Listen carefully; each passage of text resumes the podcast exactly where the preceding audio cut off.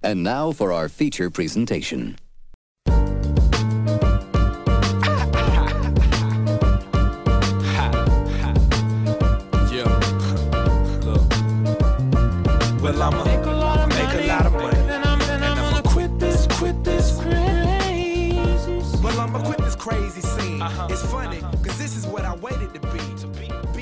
Welcome to Idle Matinee, pleased to say, episode 70. Now, this is going to be the most natural episode we've done. Nothing fake about this, no putting it on. It's just going to be pure natural chat. We tried to do the pub improv last week, admittedly. That didn't work very well. But this week is going to be totally different, totally better. I've rattled on for too long at the beginning bit. What do you mean the pub improv didn't work? We weren't really doing the pub improv last week. It was just to start the conversation. It wasn't. We weren't meant to be doing like pretending to be in a pub all the way through. It was just. That's true. We didn't have to keep going getting drinks or whatever. It was just that was okay. It was just so, the idea was we were just meant to have a normal chat. Let's introduce who's here. Forget about that. We have got Greg. Hello. Chris. Hello. Johnny. Excited to be here for the Platinum Edition. Yeah, the Platinum Edition. 70. You were meant to mention that the 70s Platinum. And another thing I was meant to mention. You had one job. Free Britney Spears, just to make anyone that's listening out there aware of Britney Spears' plight and the conservators that aren't letting her be who she is. Free Britney. Hashtag Free Britney. Hashtag Free Britney. We'll be tackling that on the end of our... We'll be bringing that up later on in the show. That's coming up later on in the show. I'll be naming the podcast that as well. The skillet Britney. She was fun. No, that's the wrong kind of Britney that you should be talking about. That's the one where the media hounded her. What about the upskirt Britney? Oh, yeah! The chart I mean, yeah, that was on that documentary the other day. It was there's some of the interviews that were shown, the older interviews, and there was a guy, was he Australian or Irish or I don't know something. I don't think he was. I'm not sure if he was American, but yeah, he was just like he was hounding her about her tits, and she was only about 17 or something. He was going like, "Well, everyone's looking at your boobs," and he's like, "Well, obviously everyone's looking at your tits." I can't remember exactly what's going on. Yeah, hounding her. Constantly. But yeah, there was a stage, there was a point where up the skirts with her were popular. Justin Timberlake's song where he rips her to pieces. Do you think that once someone's had a baby, they don't bother with up the skirts anymore? They're like, nah, rather not. They don't do up skirts anymore anyway. Well, no, they don't do them. But do you think that was the rule? Like when a celebrity was like, nah, she's had a couple of kids now. She's not really the up the skirt thing. Or do you think they're There's more of a niche for them. So the up the skirts, pre-kids, up the skirt, post-kids. No, with up skirts, there's no rules. There's no rules. There are no rules. It doesn't matter. They're all in demand, whether they've had kids or not. Chris and Johnny, help us out. It's illegal, so maybe we shouldn't talk about illegal things. Well, it should be illegal. Yeah, that's... It's illegal, isn't it? Yeah. Because that girl had it done. It's all everything has its time, doesn't it? And the time starts to wane, very much like page 3 girls and page 7 fellas. Don't get them, well, not with their tits out anyway. The girls, I mean. You do? Oh no, you get. So the fellas don't get nothing now. The stars still got tits, isn't it? No, sorry, the stars got like covered like fucking cunt. No, they're covering the nipples. I think the Sun not got anything. I should know. I've been fucking working on site work in both papers every day. One of them has birds in it, but they don't show nipples. I think the Sun has like pictures of a celebrity on a beach. Yeah. As opposed to a model. And then the Star has birds but no nipples. I think. No nipples. Birds with no nipples. Yeah. That's a niche. Like, just currants. Like Disney. They've got like little currants or like, page 3 mastectomies. Like Disney characters, like Aladdin. I don't really want to be. There's probably a niche for that. There's probably a niche for page 3 mastectomies. Cut all this out. Right. Save the misogyny for later on in the show. Yeah, let's build up to that. Let's build up to the misogyny. Let's not just launch it all at once. Because for the... I'm not going to be misogyny. I don't know. I'm just warming up the vocal cords. For the new listener, they might not know how to handle misogyny straight away. And it's because of this day and age we live in. And I agree, when Justin Timberlake wrote that song, Cry Me a River, at Britney Spears, and everybody blamed Britney Spears for the breakup because they said she had an affair, he was wrong and he shouldn't have done that. And it's only with 2021 eyes we can see that now. And I, for one, am glad. I'm woke. Yeah, I'm woke, guys. What can I say? Chris? Yeah. Can I just say, the subtitles have brought up Crimea River You know, that's in Crimean. Yeah, yeah. Nice. I must say to the listeners, I've got subtitles for the show today. There was the other thing, sorry, that Britney thing with Justin Timberlake, they were going like, the way they treated her, how bad it was, they're going like, oh yeah, she's done loads of, what was it, like, oh, yeah, he may have been in that stupid gay boy band or whatever, but at least he banged Britney. It was like on the GQ or something like that. Like, yeah. Very like proper, like, lads, yeah, bang Britney, yeah. Yeah. Times have changed. Celebrities are just meat puddings, aren't they? Sorry. If they do, they just put it in the paper. What happened there? You turned into a robot there, Scott, Johnny. You went fast forward, it cut you up and then put you together really fast. And then you came out really fast then. Say that again. I said celebrities are just basically meat commodities for the media and the press and everyone else in between. So they don't really care if they live or die. And if they do die, it's just good. Well said, we got most of that. We just didn't hear last bit. Before, if it's no, dies, totally agree. Totally agree. Like I said before, if the celebrity dies, it's just more pussy. More pussy for you. More pussy for Johnny. Totally agree. And me, hopefully, Johnny. You should plug the Ethernet cable in, Johnny. Johnny's head looked like it had a massive dent in it then. It's not picking it up properly. He's still running it from Spain. Yeah. Yeah. Big old Ethernet. It's a router in a lorry driving it. Stuck at Calais. Ooh, look at my car. I think we should do a barbershop quartet because I was thinking of this earlier. Take a chance on me. If you're first, if you're first in line, I'll be bass. I'll be bass. Tenor, so who's going to be the high one? I forget what the high one's called. Bass, you've got bass, baritone, tenor, and then. And I'll rap. And what's the top one? Soprano? It's not soprano's. Is it soprano? Yeah. Well, there's a boy. But no, it's not that high. Soprano's proper high, isn't it? What is. But bass is the lowest, then it's baritone, and then it's tenor, and then it's. The highest is castrato. So I'll be if you look at it in terms of the Simpsons when they do their quartet, I'll be Principal Skinner, the lowest one, and then I think it's if you chop Barry's bollocks off, it'll be really high. Yeah, man. Barney's the highest, isn't he? Then Homer's the tenor. So that's you. Let's get this show on the road. Who else is in the Simpsons barbershop quartet? We're gonna do Britney Spears Toxic. I'm toxic. That's my bass bit. Okay. I just keep going. I think we should. We'll have to work on that. I want to start. Okay, let's get. Yeah. I want to get right into the podcast and get this show on the road this week. But unless anyone else wants to start with anything, because I'm gonna rattle through the WhatsApp like a fucking hurricane. It's episode 70. It's a big celebration, and we're just gonna do everything on there. It might be two improvs in a row. It might be a skit. It might be a talking point. It doesn't matter. It could be an argument. It could say have an argument, but we're gonna do everything.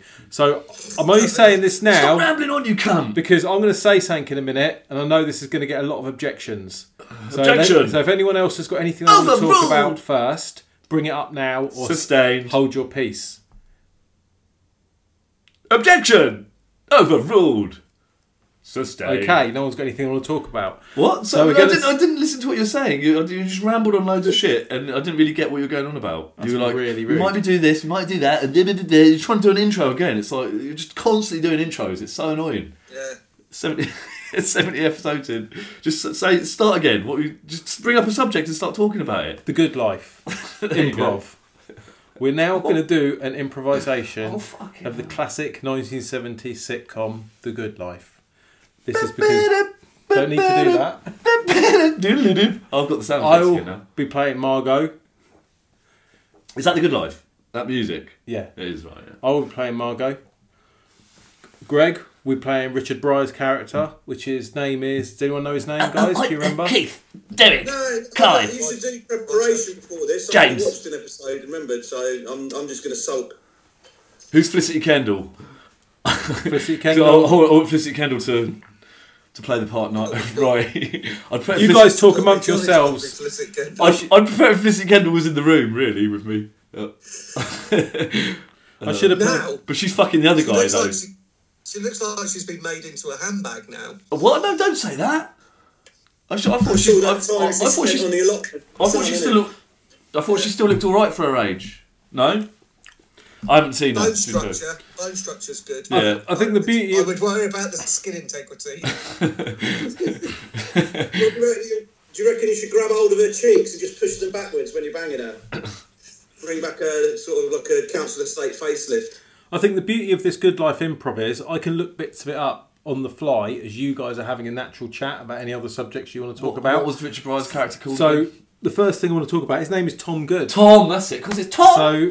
Oh, Tom, don't be so silly. You're playing Tom Kendall. Good.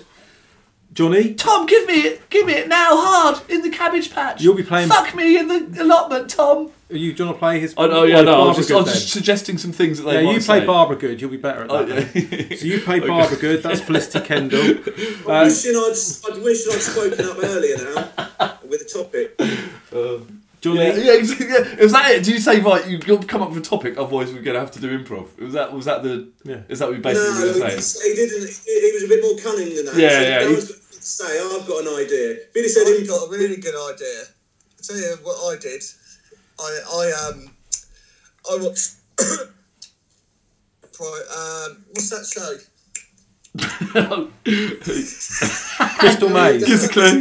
Coronation Street. Gives a clue. No. The Good Life. Lucky with Michael Barrymore. Oh yes, yeah. And I was like, he was truly the heir to like Brucey's throne, wasn't he? Oh yeah. And then suddenly he like had his stumble from grace and then that programme, Strike It Lucky, is wicked because even if you don't win, you still can go away with like a week's holiday to Gambia, a toaster and £500. You know, like the ones nowadays you get to, you watch them. Oh, and yeah. Actually win, fuck yeah, exactly. The winner. They even do really well. Yeah, the winner. It takes a week for the winner to get to where they're going, and you're like, all right. And then it's like, and they only get £1,000 or whatever. And you're like, oh, right, fucking hell. That's like, Lightning you're talking about there. Yeah. Lightning. But then what was that other chase? The Chase. Cash Trapped and that. Well, yeah, the Chase occasionally, yes. But that's the new Gordon Ramsay one. I haven't seen that. I watched that last night. Is that another one like that as well? You're right though. Yes, so the people and shit, but you know he builds up the tension, doesn't he? And well, he doesn't build up the tension. He's just a passenger on that. I was thinking they probably got him expecting him to be Gordon Ramsay shouting his fucking head off, but actually he does that in the kitchen. So Chris, like the strike with Strike It Lucky. So you're saying the throwaway prizes. Like the normal, like little prizes, or whatever, are actually better than say Pointless, where you only get the £1,000. So you go through all this shit, like fighting out all these other celebs or whoever, normal people, and then you only get £1,000. With the one where they're just giving away Gambia holidays or whatever. What Gambia? That's a bit of a weird destination. It's actually Sierra Leone. They gave a week in Sierra Leone to the team that came last. Well, see, that would cost you. Prizes. You're looking at least £1,000 for that, aren't you? Well, back then you would have thought like in today's money, definitely. So what was the top prizes then? Strike It Lucky, I can't remember. Speedboats. It was up to £2,000. Oh right. You'd win on the last round. You could win up to £2,000 additional to what you've already won. Right, so I see. Okay. Won loads of stuff already. So you can have holidays and shit already. Right, yeah. Do you guys know what happened on that night? The fateful night. The chair leg? Stuart Lubbock. The chair leg in the pool. Yeah. Don't ruin my memories of Gordon the goat. Philip Schofield raped him. You know about all the poppers near the pool. Philip Schofield turned up to Barrymore's party late with Gordon the gopher. He got a bit silly, and they found. That sounds like an improv. Like an improv, mate. No. I read they were playing the game. It was whoever. Don't mind me, guys. I heard that they were playing a game. Whoever holds their breath longest underwater gets bummed by Barrymore, and he's still playing now. Don't mind me, guys, and Gordon. Dying wish. We just turned up late to the party. Can we jump in the pool? Just me and Gordon. So you say basically. So the point of that is. Chris Eubank would have been there as well. Most quiz shows now are like Betfred or Labyrinth. I don't know why you guys are always pissing around. They are, yeah. The quiz shows now. Betfred quiz shows. Remember back then as well, there were more people watching terrestrial TV, so the advert money was more. But then obviously the trend moved to reality TV, and most quizzes now on a Saturday just have the same format with celebrities on pretending they care about charity. Yeah, it's pretty true. The other thing he did as well, which was really interesting, he spent like the first 10 minutes talking to the contestants. Yeah, not like a fleeting thing. He actually spent 10 minutes, like he'd do a bit with each one. Well, what did he do? And they were like just completely.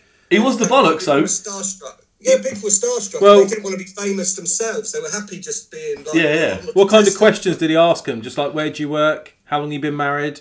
Or did he go deep? You remember Barrymore? Everyone remembers he was great. Chris, did he go deep? He went deep a couple of times, yeah. And he probed a little bit further than they'd want to disclose. He was like, do you like swimming and can you keep your mouth shut? I didn't want to say I don't feel comfortable disclosing that information to you, Michael. No, you used to really indulge them and then they just go... But you got to remember, this was like normal working class people on there as well that weren't... You know, they weren't there for anything other than just an experience, so they weren't always the most articulate or they weren't funny. Or that. The funny stuff always happened by accident. One of these things this isn't that funny, obviously. One of these things he did was, as he led the ladies over the middle bit, he'd always grab their hand to help them over. And this one woman just pulled her hand away and went, "What are you doing?" And he was like, "I'm just helping you over the thing." And she was like, and you know, a modern thing, they would have cut it. She was like, I don't need helping. And he was like, "Oh, come on." And was playful with it still. But she was like, "No, I can do it myself." And got over there. And, yeah. Did you ever see Michael Barrymore live when he used to do, like, his Basil Fawlty and that and used to chuck people out the audience and just be completely nuts? Did he do Ministry of Silly Walks and shit like that? It's completely over the top.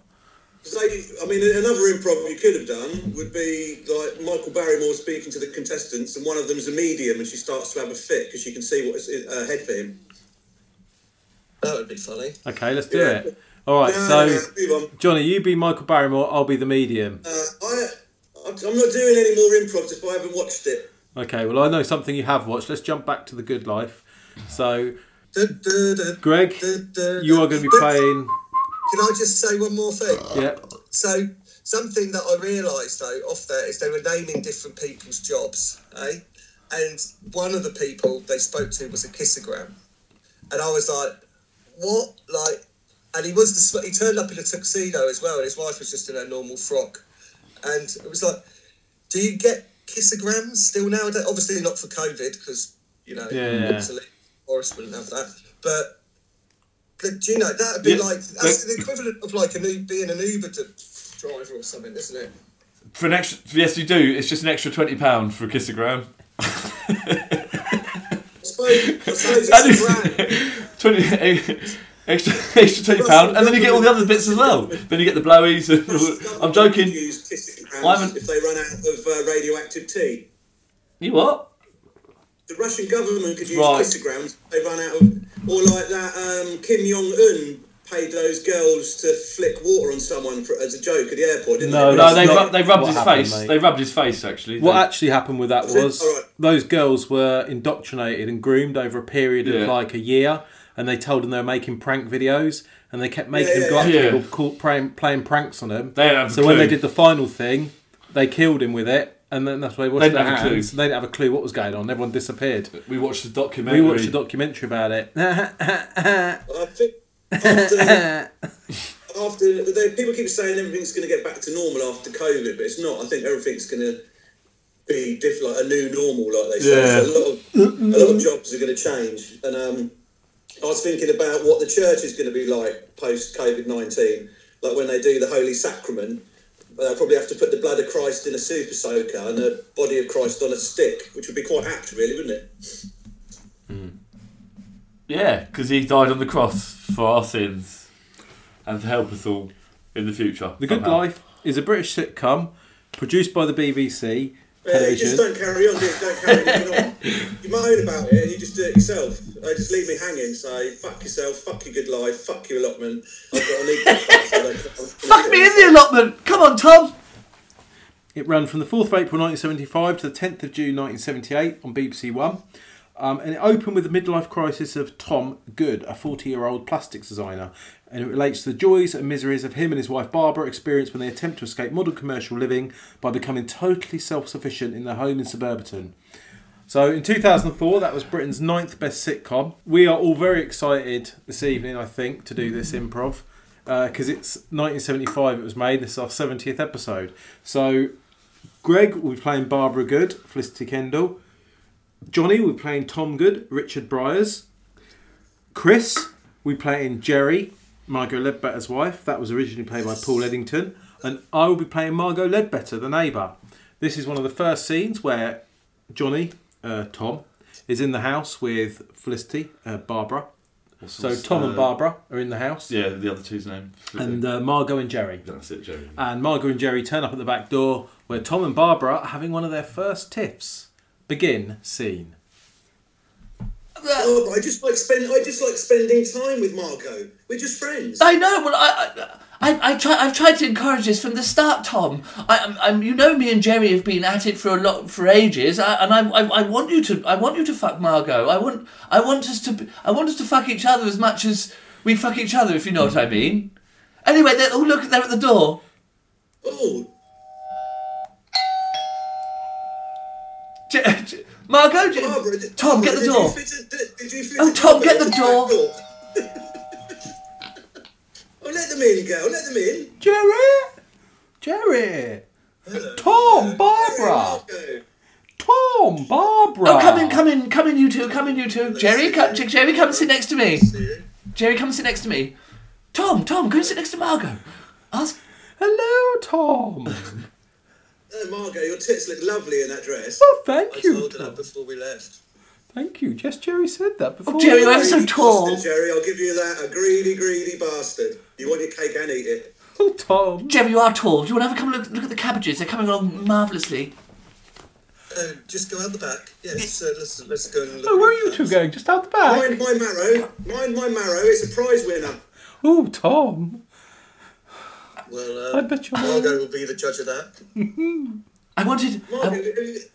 Margot, have you seen my cucumber? Cut to the back garden with Barbara and Jerry. No. Barbara. Oh, I'm Barbara. Yeah, sorry, I'm forgetting names. Jerry, I wanted Tom and Margot to spend a bit more time together because we wanted to try this swinging thing, and we've been at it like rabbits in the allotment everywhere, and I don't know, it feels a bit, it doesn't feel right because I think Tom really needs to fuck Margot a good one to even it out. Otherwise, we're not really swinging; it's just an affair, you know. Yes, I understand that. Why don't you take off? Oh yes, sorry. I'll give you a handy while we're talking about this anyway. Yeah, that's fine.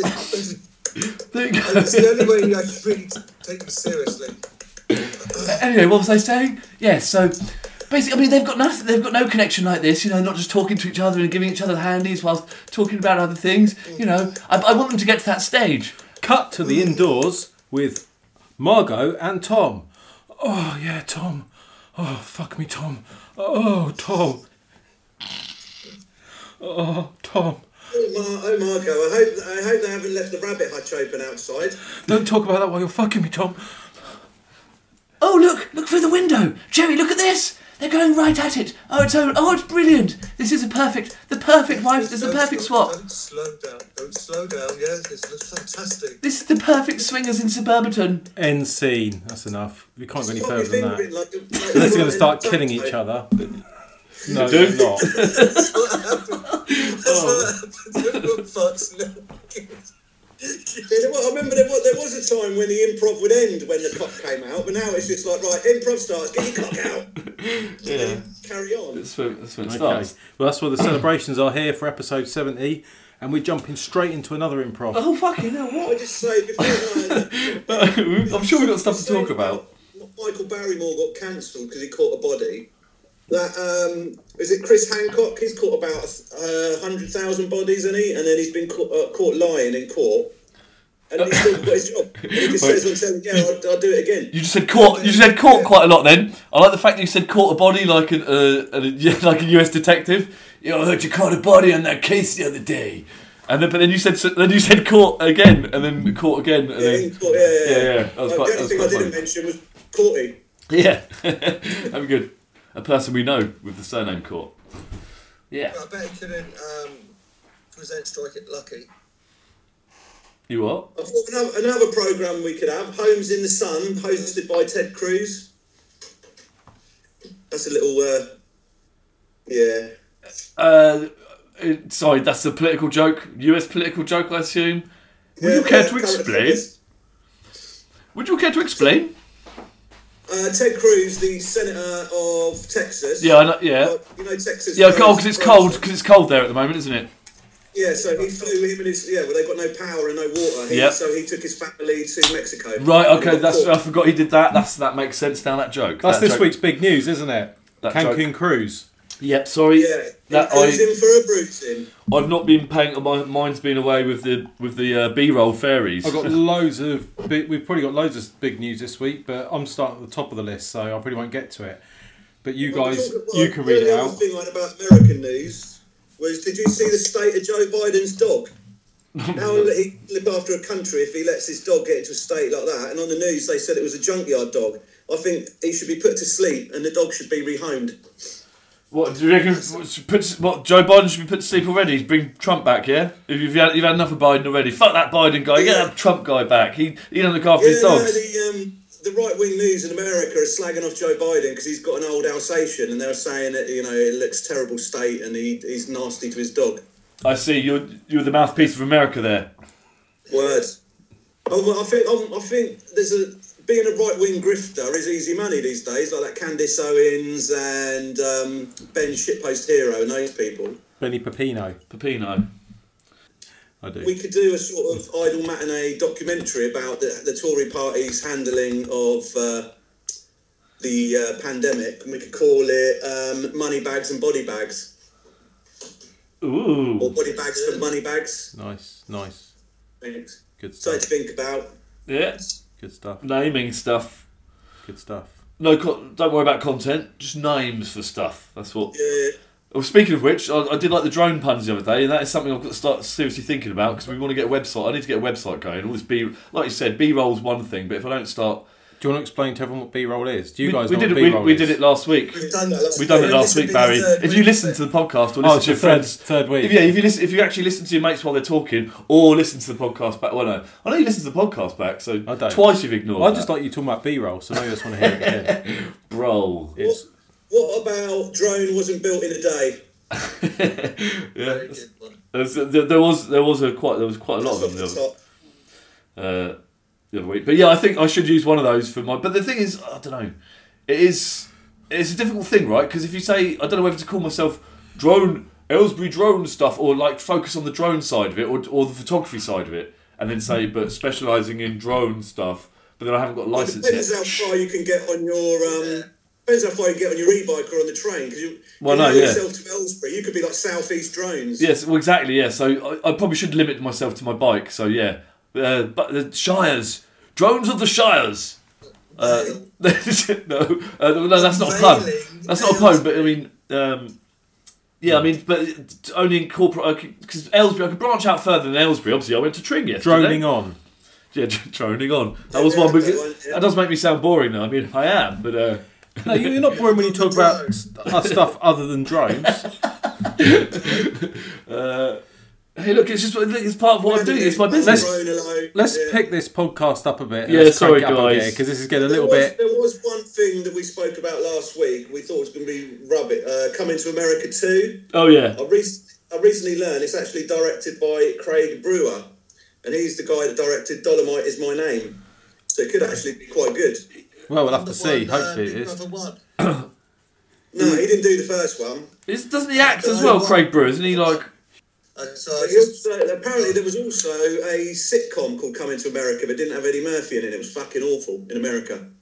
Is it Coming to Britain? It was fucking awful in America or awful everywhere. Did it have Lenny Henry in it? It's called Coming to Britain. Only aired in America, right. But I don't think it's syndicated internationally, was what I was grasping. I was going to say, it translated. It was amazing in Spain. Trying to vomit into the... microphone. It was amazing in Japan, it just wasn't good in America. Yeah, she's shit in bed, but she's great up against the wall. So like I said, it's the 70th episode, let's perk things up a bit and get things flowing a bit. Platinum quality. So platinum quality means platinum quality improv, and the next improv we're going to be doing is the first day in prison. Now, but this is a different type of prison. Did you not notice everyone's face drop there? Because we can actually see each other now. You went, another improv, and then like Chris and Greg and I just went, oh, I'm going to make a video of just that. Someone's getting bumped. Oh, Margot! Here's my cock. I never knew you were in prison. Well, hey, watch this. Barry's going to say, well, I'm the new weakling that comes in, and you're all three big studs. Better get my cock out. Be in the shower. Time to get out my cock. Improv he comes up with where he wants us to talk about fucking him. Let's just ignore him and say he's too ugly. But then he'll get into that, won't he? He'll start getting into cuck fantasies. Fucking weirdo. Let me start a sniff of these poppers. About time I got my cock out. Okay, so it's the first day in prison, and cock's out. You learn the prison is split into gangs. But the prison improv gang take you under their wing. The prison improv gang.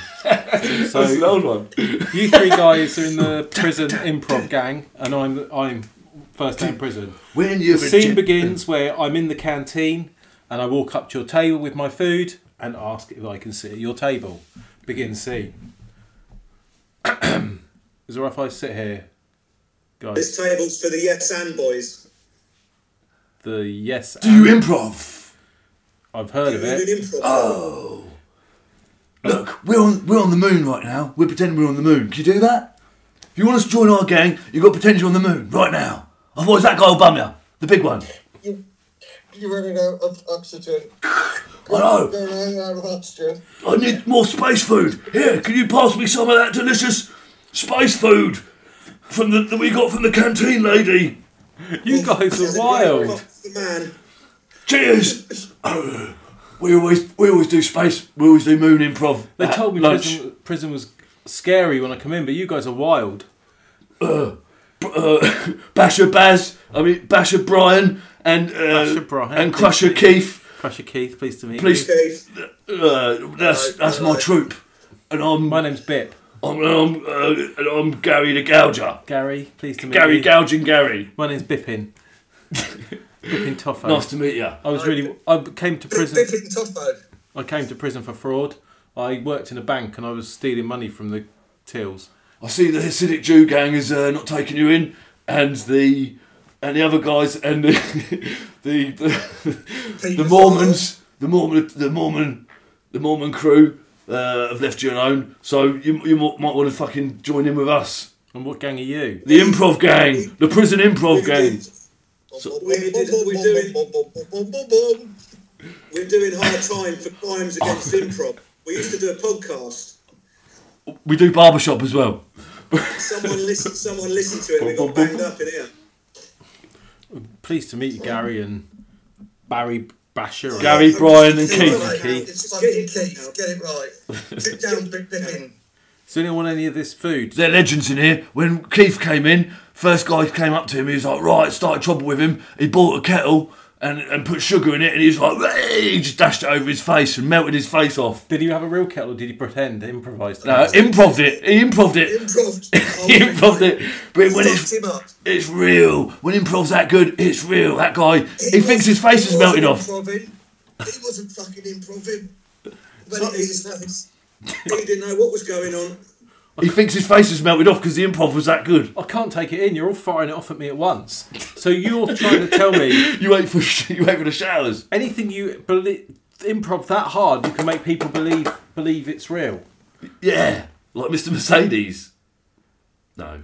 Oh. Oh, you wouldn't get that reference. End scene. And moving on to a segment that we were going to do a little while ago, and Greg's whetted my appetite there because Greg was going to do a segment called Greg Ruins TV, where he talks about a TV show and just ruins it for anyone that hasn't seen it. And he was going to do Mr. Mercedes, the Stephen King one. Well, I kind of don't. And I said, ruin it. I don't care. Yeah. I want to know what happens. Ruin it. And he just said then, when we do that improv thing, he goes, oh yeah, like Mr. Mercedes. Obviously, the guy imagines stuff and it happens. So. No, well, it's not quite. It's ruin it. Yeah. Well, yeah. Ruin it. Ruin it. Okay, I will ruin it, but just in 1 second. Right, so Mr. Mercedes is a Stephen King. It's based on a Stephen King book, and I think it was a novel, and it's on Amazon Prime, but it's on Stars Play. It's the thing you got to pay extra for, but. I was looking for new shit to watch, and Stars, you've only got to pay... Who cares about that? I want to hear what Mr. Mercedes. It's free for a week. No, I'm just saying why I watched it. Okay. Yeah. And Godfather Harlem as well, so that's worth a watch. I could ruin that for you as well, but yeah. I'm going to ruin Mr. Mercedes. But Stars Play, yeah, basically I've tried to watch as much as I can on it, because you only get it for a week for free, and then you've got to pay extra for it. But I think I'm over the week now, because I've got carried away with Mr. Mercedes anyway. So Miss Mercedes, starring Brendan Gleeson, Irish actor. You know Brendan Gleeson in Bruges. You know the old Irish show in Bruges. Yeah, they know Brendan Gleeson. Yeah. So he's good. He's good. He's Irish in it. He's not American. So he's a cop. And he's a cop. He's a cop. A grizzled cop who's retired and he's got a case that's fucking bothering him. A case that I mean, every cop has that one case that they can't shake. And that's his, like, well, he says it in an Irish accent. What was the case? Anyway, this is the Mercedes killer. So this is what happens, okay? This is how it starts. It's a good start to the show. So there's loads of people. This is what I like about Stephen King stuff. Like he humanises some of the characters, you know what I mean? Makes you really feel for them. They'll have some really good dialogue. I think it's Dennis Lehane who does the screenplay for it or whatever. Okay. Anyway, yeah. So there's all these people waiting in a job queue. So there's a job fair. They have these things called job fairs in America. So it's a bit like they all queue up and then they have more of a chance of getting a job the next day. I'm so tempted to say a car runs for a crowd of people. Yeah. So basically, is it a bit like the Full Monty? Huh? Yeah. Yeah, it's like that. It's like that. No, but the way they set it up, it's brilliant. So in the queue at the beginning, because I didn't know it was about. I thought Mr. Mercedes. I didn't read the actual bit about him riding a car into anyone. Anyway, so. There's all these people, but they're crammed into a really tight space, like queuing up. So you know when you get those snaky queues going back and forward on themselves, like for a roller coaster or whatever. But they're all crammed into this area. So you've got about 100 odd people just really jam packed in. And in that included in that is a mum with her newborn baby. She's looking for a job. She's had to bring her kid with her to the job fair to wait like at 4 o'clock in the morning. They're all queuing up at like 4 o'clock in the morning, and then there's this nice like bloke who starts chatting to her in the queue, and you start getting to know these characters. You're like, oh, I wonder if these characters are going to be in it for long or whatever. And there's this other guy who's a bit of a prick, but anyway, they're all waiting for in the queue. Then yes, the killer comes along, Mr. Mercedes, and he just mows into him. He puts on a clown mask and he's like, yep, blah blah blah. Starts and he's there in his Mercedes shining the lights on the crowd, and they're like, what's he doing there? And the Mercedes like, and then just goes at them. They can't do anything, they're all sandwiched in, and he just mows straight into him, including the woman with her kid. She's got her kid in a sleeping bag, feeding it at the time, and he just smushes her like while she's feeding her kid. I was thinking like, more the ruiner was just going to describe what the show's about and then just ruin it. No, I was going to tell you the opening scene, and then hopefully maybe it'll make you watch it. Like, no, you're going to ruin it now. No. So basically, Chris, you ever going to want to watch Mr. Mercedes? I'm listening intently to Greg. What he's going to come up with. Johnny, do you ever want to watch Mr. Mercedes? So what's that? I was listening to the Bill Burr podcast. What? Exactly. You don't care about Mr. Mercedes. Okay, yeah. So Mr. Mercedes. So Mr. Mercedes, it turns out, is a character called Brady Hatsfield or something, played by Harry Treadaway, who's Luke Treadaway's brother, I assumed. He looks exactly like him. You have to look him up. He's the cunt. He plays the Trustafarian in Attack the Block, if that means anything to you. You'll recognise the actor. He pops up here and there everywhere. But that's not even him. It's his brother. But he looks exactly the same. So it may as well be him. I'm getting really confused. It may as well be him. Anyway, he's the killer. He works in a fucking... an electric shop, Supreme Electronics. So they sell TVs, Blu-ray, Lakes or whatever. Huh? What's the twist? There's not really a twist. Can he make stuff happen with his mind? No. That's the reason I said that in the last one, because it jumps the shark a bit. Okay, so the first season is sort of like straightforward. There's a killer. He's savvy. He's high tech, but it's a standard like lives with his mum, was abused as a kid, no sexual partners. Got the mum and standard. It's got the standard mum thing going on. But it's played out quite well though. It's all very well acted. But he's got a friend at work who's sympathised with who he gets along with, you could say is his only friend, and in a weird way, his boss. Although his boss puts him down, but he still bigs him up at the same time because he's seen as being weird, but all the other customers like him, and that's how he does the killing. He gets into a woman's house, one of his customers who he doesn't like, gets her key fob, because he's all tech savvy, works out, he's a master in electronics and computers and everything, and he works out to do her key fob and steal her Mercedes basically, he uses her car, and he ends up making her kill herself, because making her blame herself for the kick, because he kills 16 people when he mows them all down, including the mum feeding her baby, the other guy, and just all these other people, just like backwards and forwards. Like it was a cleverly thought out thing. So maximum hit rate. Affected you a lot, eh? It's affected you a lot. Yeah, you seem stuck on that. No, yeah. It was pretty dark, and then he taunts. Then said, "So Brendan Gleeson's the cop who doesn't solve the crime, right? So this Mercedes killing happens." Then, so cut to 2 years later, Brendan Gleeson's like, can't fucking shake it. He's all depressed. He's the stereotype, like, alcoholic detective. What's that, Johnny? You don't tell me to fucking do a bit and then fucking... No, this is what he said. I'm the one to listen now. Like, you fucking said it. You called down the thunder, now you got it, you fucking prick. I didn't think you described every episode and every bit. I'm ruining it. I've got to explain it properly now. So then the killer... No, I'm this is all in the first episode. I'm intrigued to see how you're going to jazz that up. You're going to use some sort of sound effects or... Yeah, no, I'm going to edit it. It's what you're saying, basically, is it's dark in some places, yet light in others. Yes, Brendan Gleeson keeps it light. Brendan Gleeson keeps it light because he's a cantankerous old guy, he's smart. He's a typical hero in a thing like, the belligerent, down on his luck, but still got it, cop, like Columbo style, you know what I mean? Let's do an improv anyway, of Mr. Oh, fuck off! Like, because that sort of reminded me, you know when... A girl you don't fancy goes, let me tell you about this dream I had, and you just switch off, didn't you? Your eyes glaze over, or you just clout her and leave. Well, I was hoping that you'd actually just ruin Mr. Mercedes, but all you've done is to ruin the first bit of it with the car. Well, that's what I'm trying to explain. I want you to ruin it all and just tell me. I think what he's done is ruin the podcast. White jumps the shark. I want to hear that. I want to hear how he doesn't... You're not letting me fucking finish, you stupid cunt. You're dying to do another little fucking intro or something. Fuck me. I'm just going to do my own podcast. I'm the one who fucking... It's my Mac. It's my sound effects. My fucking everything. I do most of the fucking talking. Most of the time, you do my own podcast. It'd be easier than arguing with you all the time. But I probably would argue with myself a lot, to be fair, but not as much. Fuck me. Right, so Mr. Mercedes. Is there shit in those cans? Are you shitting in those cans? It's my fucking house. The excrement at feces, like the bottles of piss. Fucking hell. So the killer starts sending Brendan Gleeson, he starts tapping into his computer and sending him these messages, like, of all the people that have died in the Mercedes killing 2 years before. So the mum and the baby, so like pictures of them, the mum holding the baby going, "Look at us, we're dead. Ah, all because of you. Fat boy, what are you going to do about it, fatty? Come and get me, fatty." He starts doing all this, and you're like, right, now this is getting going. And you're like, okay, yeah, I want to watch it, I want to see him get this fucking guy. Unzips. Yeah, so then it starts getting good. Sigh, unzips. Then it starts getting good. So then he starts fucking with him, and then he ends up blowing up his girlfriend and all sorts, like, and yeah. So how does it jump the shark? So it jumps the shark. So this is how I'll ruin it. So I've told you the first episode. This is what I wanted to do. I wanted to take that first episode to make you intrigued in it, and then you watch, and then possibly watch it, and then I'll ruin it the next week. But fuck it, I'm gonna ruin it now. It's ruined. It's gonna get ruined. So he ends up poisoning, like, he kills, like, people that Brendan Gleeson knows and stuff. Like, he fucks with the family, the woman whose car he stole. He makes the woman killer, like, commit suicide, and then he ends up blowing up her sister as well, who Brendan Gleeson ends up getting, like, fucking. Like, somehow, because he's a ladies' man, everyone wants to fuck him in it, even though he's like 60 years old. Is he getting his own back on Brendan Gleeson for some reason then?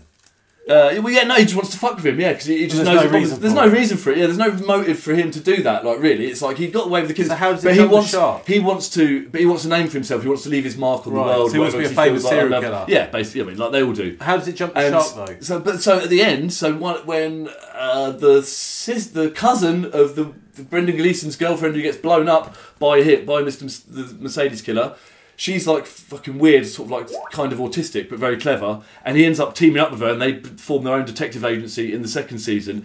She ends up stoving in Mr. Mercedes. He goes into his art thing. He's going to blow everyone up at this art thing with C4 in his wheelchair. He gets killed. He gets his head stoved in with a fucking this weight or whatever. What's that blip blip? Why does it keep going blip blip? Stop blipping, you fucking stupid cunt! It's annoying. Does it kill him? Right. Does it kill him? No. She stoves him in. He's in a coma. She's in a coma. Yeah. I want to apologise for the blips, by the way. Yeah, we just better point that out because Johnny's actually typing stuff on the screen. This is boring blip. And I'm not listening. And I hate so it's annoying. That's annoying me anyway, but it's also making fucking noises. She stoves it. He's in this wheelchair. And, like, Brendan Gleeson's got a gun, but he has angina, and he's like, he can't do it. And so he crumples down. Then this holly bird goes, "Hey!" And goes, "Hey, so-and-so, the guy used to pick on me at school." Like a little thing that Stephen King had written into it, I assume it's him.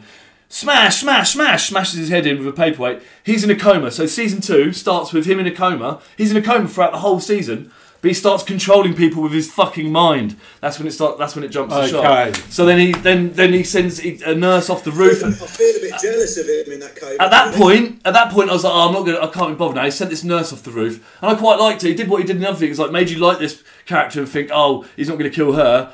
And like she's done absolutely, and it's oh yeah, he's going to kill her, and it sort of annoyed me. I was like, oh, and the fact that he was doing it with his mind. But then when it became, then they found out about it. It started getting better. It was like, oh, how are they going to deal with this? But then they sort of made it kind of realistic because they were going, well, they didn't. They put some science into it. They put some Rick and Morty science into it, which explained it. It went a bit X-Files, you know. So I looked at it like that. I looked at it like as an episode of as extended X-Files episode instead of what I'd previously been watching. And then it's all right. And now I'm on the last episode. So I'm going to ruin that for you next. So now he's woken up from his... He's had some experimental drugs done on him that they're using on chimps and prisoners in China. And that's what made him have this telekinetic ability because the test subjects managed to make all the other test subjects commit suicide, and that's how he's had all these powers. They explained it all. We always like to try new things on the podcast, as you well know. We decided to I'm not doing any more. I'm not talking anymore on the podcast because if any that's staying in, I've said too much. We decided to try The Ruiner. We'll see how it goes. We'll get some feedback on it. And if it's great, we'll keep it in. If it's not, we won't. Just like we cut out My Real Life Magazine stories because they weren't. I think when I did it with Tin Star with you, I did it really quickly and succinctly, and you wanted me to do it again like that. But then it's a bit difficult because my... Let's see what Johnny thinks about it, and let's see if Johnny and Chris... You can't plan doing stuff like that. Because they've been quiet for a long time, and I'm sure they've got some built-up... natural chat or whatever, please. I wanted to know why they didn't just smash his head in properly, go back once he's in a coma, and they work out it's him. No, because the thing is, after that, when they're trying this drug out on him, he becomes this project, and there's money involved. Then Jack Houston's character comes into it. He's a new character. Jack Houston played the guy with half a face in Boardwalk Empire. You know, Jimmy, I'm trying to Jimmy, I'll take him out. The guy who talked like that, the sniper guy. And did you watch Boardwalk Empire? There's a sniper guy in it, and he had half a face. Anyway, Jack Houston played him. He plays the doctor in it, and he's this fucking top doctor, and he's trying out this new thing. And basically, if they bring him back to life, then there's loads of money to be made. So you know, I mean, it's a bit silly. Was it Dog Dirt Capsules? This podcast is going to be called Mr. Mercedes Cast. We'll just change the title. Great. So what was the program called? Your mum. Right. Hey, what's it called? I'm going to go through the list now, so we're moving away. Mr. Your mum. We're moving away. Mr. Mercedes. What's it about? We're moving away from that. Your mum. We're moving away from that now because it wasn't. We'll see how that works. Personally, I liked it. Is it a documentary? Yeah. We're moving away from that now. Well, you move away from it, but you asked me a direct question about what I thought, and then he spoke over me. So I think you're a very rude host. Not only are you spoiling the podcast, you're quite rude. Yeah, Barry. I want to go to you now, Johnny, because you have a lot of good stuff that happens to you normally in the week, and a lot of exciting things, and you always have a story to tell. Normally there are Sainsbury's or decorating involved or sump pumps, but far away. Holmes. Any pussy this week, Johnny? Loads of it. Covered it, smothered in it. I had a call from one of the shops. He said that he's got a little corner sink in the toilet there, and he said, "Oh, it's just coming away from the wall." So I said, "I'll come down and have a look at it." And when I went in, as I was looking, he then admitted his daughter had been sitting on it, and it'd come away from the wall. But then it's made a leak. So I went to get a new fitting, but it wasn't it was an old fitting, not a new one, so I couldn't fix it like that. And then I tried to stick a cork in it, but it wouldn't fit in. Bloop, it's boring. Like a valve for bleeding before it gets into the cold pipe, the cold tap. Bloop. So then, smiley face. So then I went back to Wickes. He can talk about anything. Clips, and then I cut the fingers off a rubber glove, and I put it over the valve, and then I tightened up the clip round it, but it was still leaking. And then I realised what had happened is it wasn't actually leaking from there; it was leaking from the joint. Where it had been moved, and then it was right down that point, so I just had to turn the water off. So, moving on to this week, Ben Shepherd's speciality foods. I wanted you guys to come up with your Ben Shepherd's food ideas, and I hope you've got a few in your head. So I'll start, just so you guys can have a little bit of a relax and a think. Why Ben Shepherd? What's he got to do with food? It's Ben Shepherd's street food. Oh, yes, sorry. Yeah. Ben Shepherd's deep fried... Sorry, the fucking stupid list, sorry. Yeah. Ben Shepherd's deep... You know what? I've got a good one. Ben Shepherd's Japs Pie. Japs Pie, ben nice. Ben Shepherd's Japs Pie. Yeah. I've bought Shepherd's Pie, or you could have Ben Coffee Pie. Or Ben Shepherd's deep fried sweatsuit street dog food. Sweat street... What? Say that one last one again. Ben Shepherd's deep fried sweatsuit street dog food. Sweatsuit street dog food. Yeah, that's one of Johnny's old ones. Sweatsuit street dog food. Like I said, episode 70. That's a twister. Sweatsuit street. Let's move on to the big improv of the week. Or actually, we could do a nice little round table story if you don't like an improv, because I don't want to save that right for the end, and we are an hour in, so maybe Keith and Tina need to make a pleasant return. I did have another bit of sort of tech news I spotted. In Chicago, they've been having a lot of problems. You know, there's a lot of problems with carjacking. So, an Illinois lawmaker has put forward a new campaign to stop the carjackings. They're going to ban Grand Theft Auto, the computer game. Well, again. We'll try. Yeah, yeah. I mean, no one's playing it. Years ago, didn't it? Even though they're gonna. Oh, sorry. What are you? Sorry, why are you moving them away? Hey, because the camera it's annoying. Yeah, but the sound number. Hey, no, it carries the sound. State Representative Marcus Ewins has said during a press conference on Monday morning in South Suburban and Olympian Fields that video games are contributing to the carjacking surge in the area. So a decade-old game is Grand Theft Auto and other violent games are causing gang issues. Wow, that's nuts. So even though no one's playing Grand Theft Auto, really, it's not like the new one's just come out. The 6 on PS5 or whatever it is. Is it 6? Yeah. Grand Theft Auto 6 on PS5 or what? Yeah. Chris, have you ever played Grand Theft Auto? I have played Grand Theft Auto. It didn't make me do any carjacking. If anything, it stopped me carjacking. Exactly. I stayed indoors more often. You'll find that the people doing the carjacking are probably quite shit at playing Grand Theft Auto and probably quite shit at computer games in general. They probably spend more of their time doing actual crimes and, you know what I mean? Like, but they're losing at life, aren't they? If that's what they're engaged in. They're losing at life. I mean, yeah. Someone might come around and rob me and then beat me at Mario Kart as well. And they'll be like, that showed me. Should we... That's... You know, you said about having for a round table story. Yeah. Something that you perhaps have come up with an idea, but you can't quite finish. Yeah. Well, I had a dream the other night, and then in a night, wrote down what I could remember. I wrote down what I could remember in the dream, and then tried to do a story from that dream. Okay. So this could be the worst thing ever. Technically, because hearing other people's dreams are terrible, but this is not just here, this is a story based on a dream, so it's not even that, it's like an iteration down the line. But then I can't finish it, I get to a point, so I've set the premise up. I always entertain listening to other people's dreams, because I know it is a thing that everyone's, it's the most boring thing, whatever. But I find dreams, I still find them fascinating. So I always do actually entertain, when people do talk about their dreams, just so that at one point I can bore them with mine. But I don't do it regularly. The things I hardly ever remember my dreams now, because I just smoke. When I stopped smoking weed for ages, I did remember them more. I think you've sort of glossed over there the fact that Chris is asking us to finish him off, because he keeps edging in his dreams. So we'll be like the dream wankers, not dream warriors. Well, the round-robin story thing is... I, for one, would love to hear Chris talk for a bit. I've had a lot of Greg this evening talking about Mr. Mercedes, so... That was you. Whose fault was that? Far ahead, Chris. You're not editing that out? Let's hear your dream story, Chris. I'm just keeping the bit when I lose it. None of the actual story about... Let's hear your dream story, Chris. So after I speak, Barry, Greg, Johnny...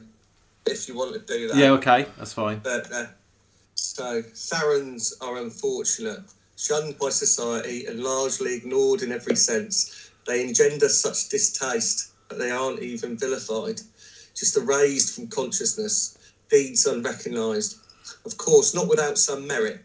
Sarans are born from hate, their first act being to eat their way out of the womb, thus killing one parent and whipping up fury in another. From that moment on, a Tharan lives a solitary It's somewhat public at times, laugh, a heightened aggression, coldness of thought. I mean, they must hide. They've been known to act like a cuckoo and replace an infant with themselves. The primary victim being killed is brutal and instantaneous. Still a risk, as the host family may discover if Darren having formed a positive bond with their child. This wholesale replacement gets more challenging as the Theron eases through childhood. Therons may... What are you saying, the Theron? Theron. T-H-A-R-O-N. It's a type of creature, right? Is it like a humanoid type Middle-earth creature? Where I just made it up. So, but is it? I mean, is it? Has it can be wherever you want. It's a dream creature. Who's after you? Hunter is a boy's name related to the Greek name Theron, and the meaning is hunter. Therons may be the kid who works multiple jobs, who does all the after-school classes. He maybe poses as a foreign visitor, such as a language student. Their life is one of false attachments and deceit. It's in their nature, from accepting mother's nurturing to slaying her for pleasure. This characteristic never leaves a Theron. Get what you're doing up there, Theron. What are you doing? I'm watching Mr. Mercedes, Dad. Get down here right now. But Dad, I want to watch the rest of Mr. Mercedes. It's really good. You stinking little cunt. Get down these stairs right now. You can't fucking talk to me. I'm swearing. Oh, I'm sorry, Dad. I know I'm not allowed to swear. No, you're not allowed to swear. Come on, come here. I'm sorry, Dad. That's all right, Theron. You're a good kid, really. Theron was a good kid. He loved his dad, but he was different to all the other kids. Sometimes he'd get angry, aggressive. Loved his tech, loved his family. Heart of gold. But one day, Theron left the front door, and he knew today was going to be different. Theron thought back to when he was born, when he ate his real mother when he came out of the womb, and ate her womb and everything, and then his dad hated him because they always do. The fathers of Therons always hate them because they have to eat the mother, and the dad quite liked the mum. So yeah, anyway, his adopted parents. As he walked out the door, he was thinking about what he had to do that day for his adopted parents, his adoptive parents, adoptive. He didn't adopt them, and he had to get a birthday card for his little sister. For his adopted sister, who he didn't like. But, you know, he thought he'd get her a card anyway, and so he went to Clinton Cards, where he met the nice card person called Sharon. Sharon watched the odd little boy walk into the store, and his eyes lit up when he saw her. Ah, what's your name, she said. My name's Theron. It's the boy's name related to the Greek name Theron. The meaning is hunter. He leapt up onto the counter. She was shocked and started to stumble back. He grabbed hold of her ears and started to chew off her nose. Get off me! She screamed. Get off me! And then soon, and he chewed on her nose and chewed on her cheeks and chewed on her lips and chewed on her tongue, and soon he was funneling down her body, chewing her esophagus, chewing her lungs, chewing her intestines, and then he plopped out onto the floor in true Theron style, covered in her juices and blood. He yelled, and then the door went ding dong. You know that sound you hear on The Slice of Life as someone walks in the shop with a hairdresser. Ding dong. Someone else had walked in the shop. The Theron ran off and hid amongst the magazines. It's the police. We've had a phone call from the shop. There's something going on. Where is he? He's out the back. He's down there. Come on, you've got to come out some. Ah! Theron went mad, trying to grab the police, spitting and grabbing and hissing. Get him off me. Tase him. They tased Theron. He fell to the floor limp, his body slightly shaking. I don't know if you should have tased him. He looks like slightly epileptic. Theron stopped moving. I'm worried about this, Jim. I think we've killed him. PC Jim looked up at PC Paul. They both looked down at Theron on the floor. The child's small limp body wasn't moving anymore. He pulled his wrist up and dropped it. Slap. Straight onto his penis. I know we shouldn't be doing this. I know it's wrong.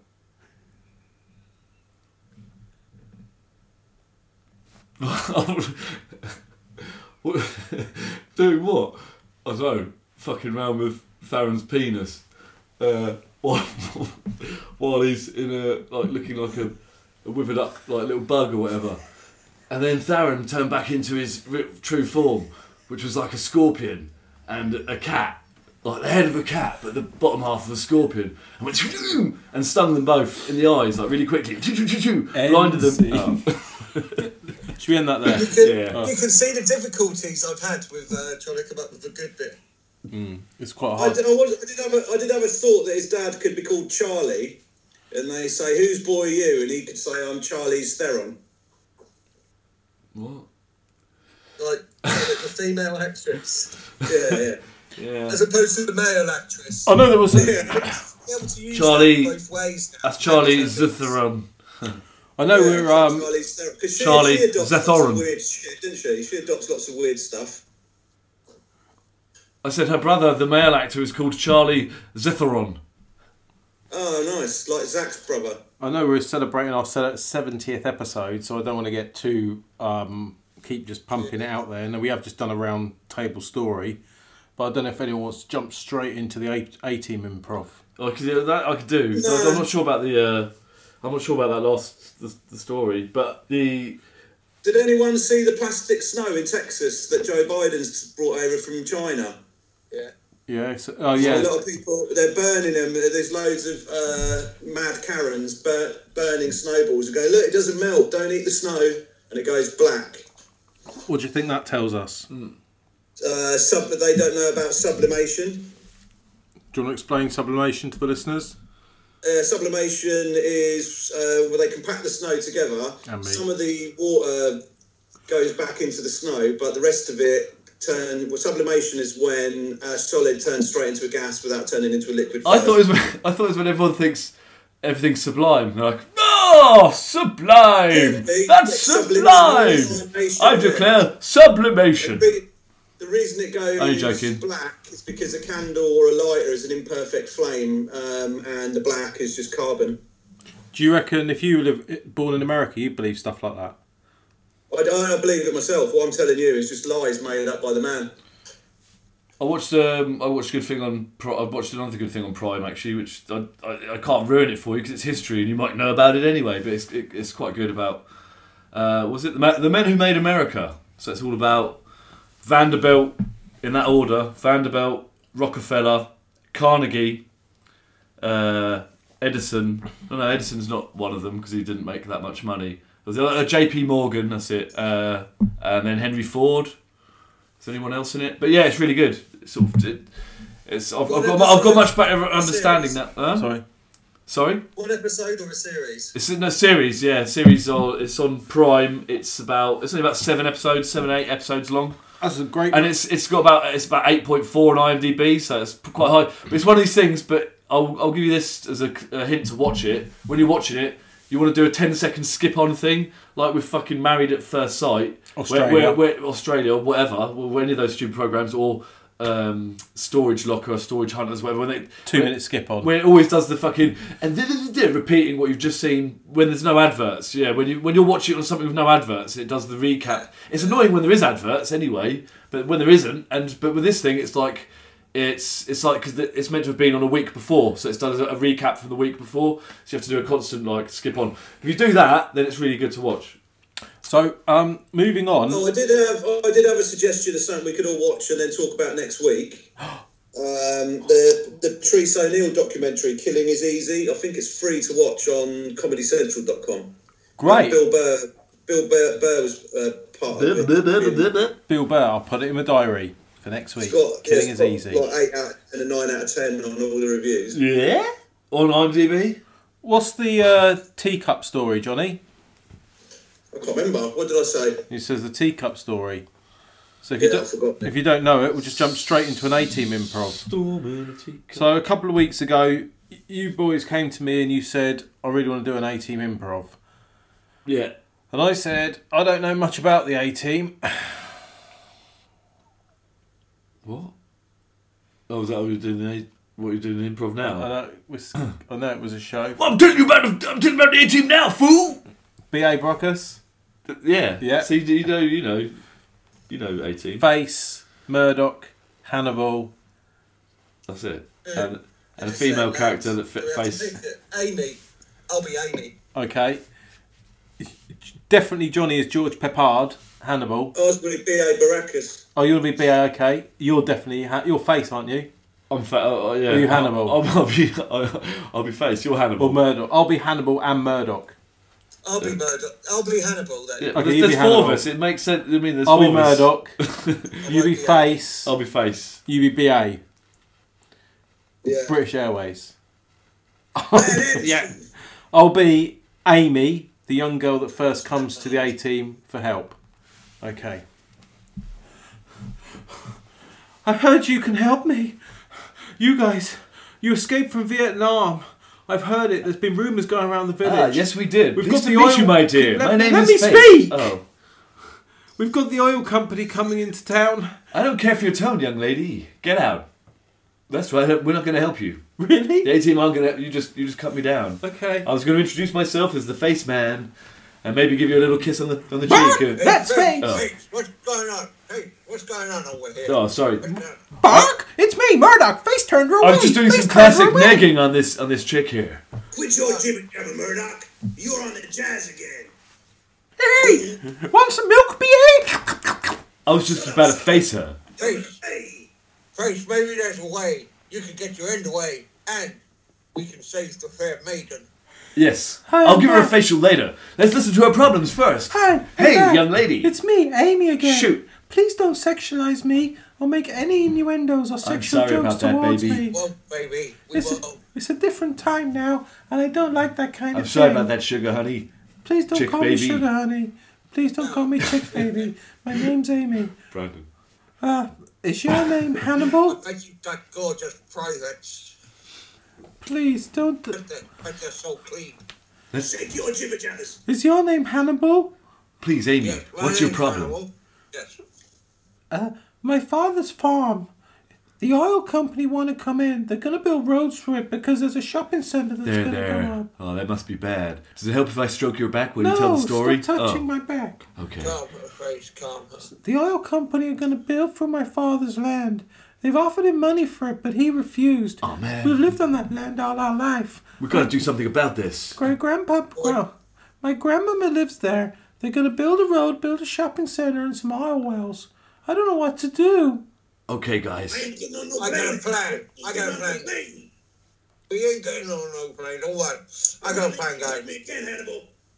What we're going to do is we're going to go down there in some jeeps and then shoot the place up and then but not actually hit any of them with the bullets. That's perfect, Hannibal. And scare them away. Just shoot around their feet. Just shoot at their feet, not actually at them.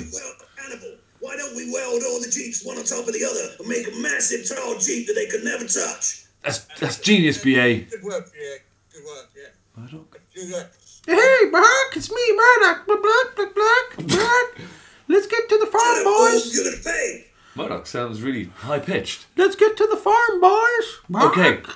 We got to get B.A. some milk. Oh, no. A couple more AK-47s to the side of this jeep. Thank you for coming to... And it's got to fire cabbages. It's got to fire cabbages, because, you know, it's the A-Team. Hi, sorry to interrupt you. All we've got is cabbages. It's got to fire cabbages. Sorry to interrupt you all talking to each other and praying. Hey, me, go ahead. Do you want that facial yet? You want the face to face you?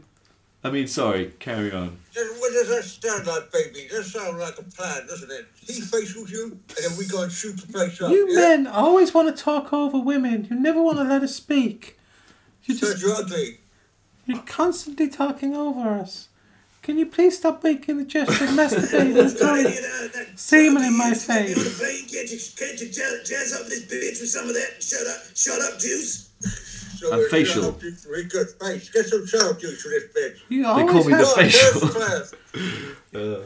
I was hoping to come in here. I heard you talking about the plan and what you were going to do. Come in your face. I've walked in the barn, my father's barn, that you're planning your plan in. And you immediately talk about masturbation and ejaculating in my face. I don't appreciate that. It's kind of my thing. They call me the facial. I don't appreciate that. I want to be treated as an equal to you. If anything... This guy's B.A. Because he's a badass. That guy's face, because he's a facial. B.A. Pull down his dungarees. Face, bend over, bitch. But yeah, he pulled down his... I'm Gold Hannibal. I don't want... I'm like an elephant down there.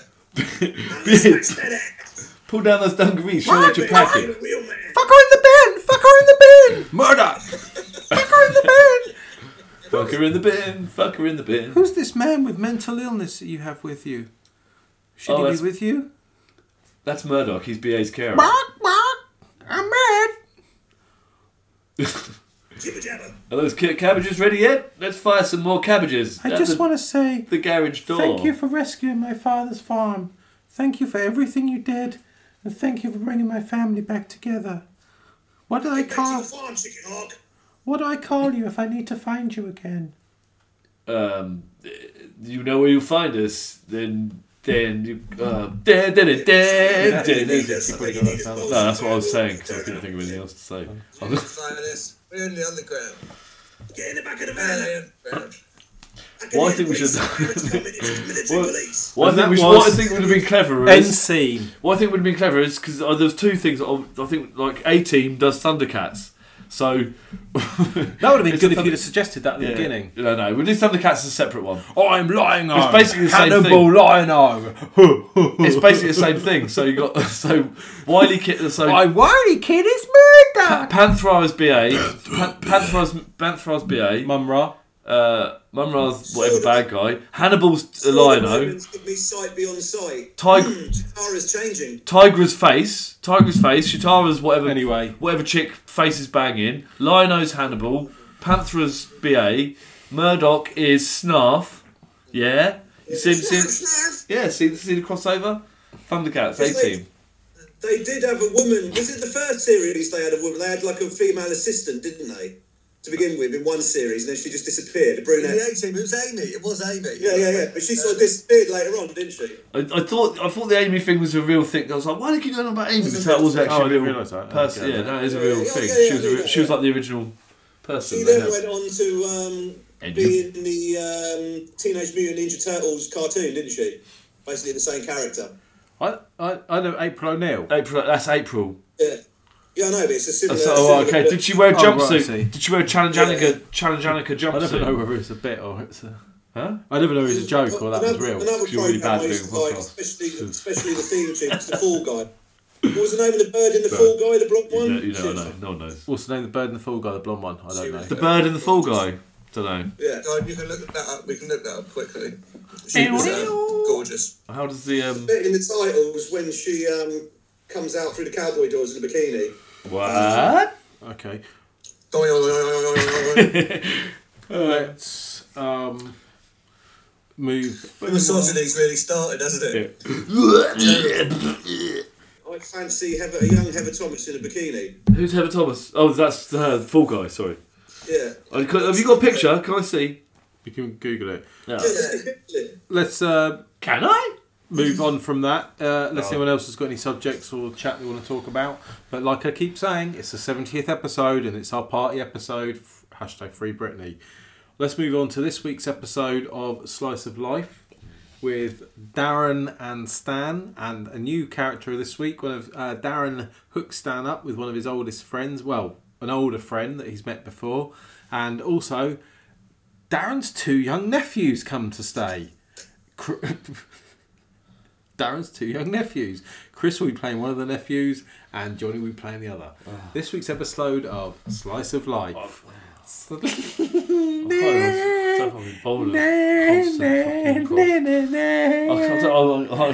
bother with Stan shit. Slice of Life. I don't feel like doing it. I don't feel I should do it when I don't feel like doing it. It's like, because it's forced and then it's like, I don't know. It's like rape, isn't it? It's too much. It's like, it's just constant. But I didn't want. I mean, I think every now and again you do this shit. Like, it's all right, but like not constant. You're right, Stan. Hey, Dad. No, there's still no. I've got my arse. No, it's a minute ago, Dad. Your voice was different. You sounded different. You weren't putting on that northern voice. No, honestly, I can't. I can't bother to do it later. I don't feel. You're really down. I don't. Dad, you seem really down. Dad, you seem low. Just fuck off. You keep slipping in and out of voices, Dad. Look, I know. Damn, I've had enough. I've had enough of this story. Like, I've had enough of the music, the dildo up my arse. I know what cheating with Dad. I met an old guy who said he used to work with you at the factory. I don't have any more things about dildos and stuff. And I don't know where else I can tell you. You don't have to put on a voice and talk about dildos. I don't know what else I can tell you about myself. Just be yourself like you were a minute ago. You're a nice guy. Oh, okay, yeah, sorry. Oh, yeah, I forgot. Why am I Northern? Why did you put the Northern voice on, Dad? I didn't often wonder. I thought we were one of those Hollyoaks families where the parents from one place... I met one of the old boys he used to work with at the factory. He said he hasn't seen you for ages and he really wants to meet you. He's got two nephews as well. I don't know if they'll wait in the car, but they might come in. He said his name's... Dolly? I thought it was a bit of a weird name for a guy. Yeah, that's really weird. Dolly, he said his name was. Do you remember that? Do you know anyone called Dolly? Yeah, no. Oh, there he is now. Let's go and get him. Oh, I'm going to go out there and let him in. Yeah, where is he? Is he in there? Yeah, he's in there. No lunch. Let me bring my nephews in. This is Stewie. No lunch. And this is Jimmy. Say hello, Jimmy. Jimmy's very quiet. He always forgets to put his mic on. Sorry, I had something in my throat. This is Jimmy and Stewie. Bender. You haven't seen them since they were young, have you, Stan? You're right, guys. Yeah, so I can't bother with the accent anymore. Or the dildos thing. So I'm not going method anymore. I haven't got dildos. You know what you're talking about, Stan. And I've reverted back to my normal voice, the same as Darren's, because me and Darren talk. I don't know why I put on this that accent. I don't know what you're talking about, Stan. I'm not from the north. I'm not from the north. I know you're not. We used to work together in the factory. I don't always have dildos up my arse. I haven't got a thing about just constantly having things up my arse. I thought I did. I tried it once, and yeah. That's what it sounds like. Does that mean you're back to a paedophile? Take us home. What did you say about paedophile? You remember? Got done for those pictures on your computer. Oh, God. No, that was Darren. No, it wasn't Darren. That's my son. No, sorry. No, Darren got done. No, Darren, he was a teacher. Darren was a teacher. My son was a teacher. There was an incident at school. We never actually found out about that. It wasn't me, but then I don't think my son did anything either. Now, my son's not a paedophile. I'm not a paedophile. My son's not a paedophile. I'm not Northern. We're still need to see you again. You can offer us a drink or anything, Stan? Only joking. I was going method again. I've got told to play a southern guy, a guy from the south who doesn't like sticking things up his ass. Stan's back. It's me, Stan. I'm back. Well, it's lovely to see you again. Stan. Megan said you've got to try and get more southern roles. You've got to talk in a posh southern accent. Pretend you're not a posh southerner. You mind getting a drink for my nephew, Stan? No problem. Good to see you again, Errol. Sexy Stan. Have you got any fizzy pop? You want some fizzy pop? Stan, have you got any fizzy pop? I've got old school panda pops. I've got the blueberry one. You know, not blueberry, raspberry. You know, the blue, it's blue, but it's raspberry. You know, like Slush Puppies. I'll get it. Back in a sec. You boys hungry? You want any food? I love a little bit pop, thank you. Raspberry panda pops. All round. There we go. Hey! Back again. We've been doing home learning. Check this. Swiss Army knife. It's been up there the whole time. Did you see Stan just pull a Swiss Army knife out of his arse? Has Stan got a straw? You got a straw, Stan. It was the corkscrew bit that way. It was like the corkscrew bit there and then the wide bit. You got a straw, Stan? Yes. No problem. Oh, yeah. Doop. That came out my arse too. Hope you don't mind. Old school Stan. We've been learning at school that when you get older, if you love someone very much, you can make love to them, but the woman has to want to make love to you, or it's called rape, which apparently is very much like making people do an improv when they don't want to. So we're actually improv raping us right now. I hear Darren's single now. I hear he got divorced. Well, yeah, that was that thing with the kid. I was doing that bit. With the southern guy. That was true. He did. There was this thing. The school, but you know, that's not Darren. He's a gay man. But we've got to go now, Stan. It was lovely to see you again. Oh, no problem, Errol. So, bye, Stan. Have a lovely time. Yep, no problem. Do you remember my name? Errol. No, but see you there. Oh, it's your door, Stan. Hi, Dad. It's me, Darren. Oh, hello. You got your name, Errol. Okay, bye then. Yeah, bye there, Darren. Look after your dad. Look after him. Yeah, I will do. You right, Darren? I was trying out my new, being Southern guy, like talking like you do, talking all Dad, posh Southern. You seem in high spirits now. No. I'm just, yeah. You seem a lot happier. I really, yeah. I just did trying a bit of my acting. Errol fell for it. Bought it. He thought I was that sort of guy. And we had a little catch up and talked about, Dad, I won't be seeing you because I'm moving out. I'm moving into a flat with somebody. What? Yeah, I'm moving out, Dad. I've got a flat. That's why I went out. But we like to. Who I watch Chase with? I'm moving in with two guys. Oh, what? No. What two guys? What, your boyfriend? Sure. No, well, I mean, that's. Find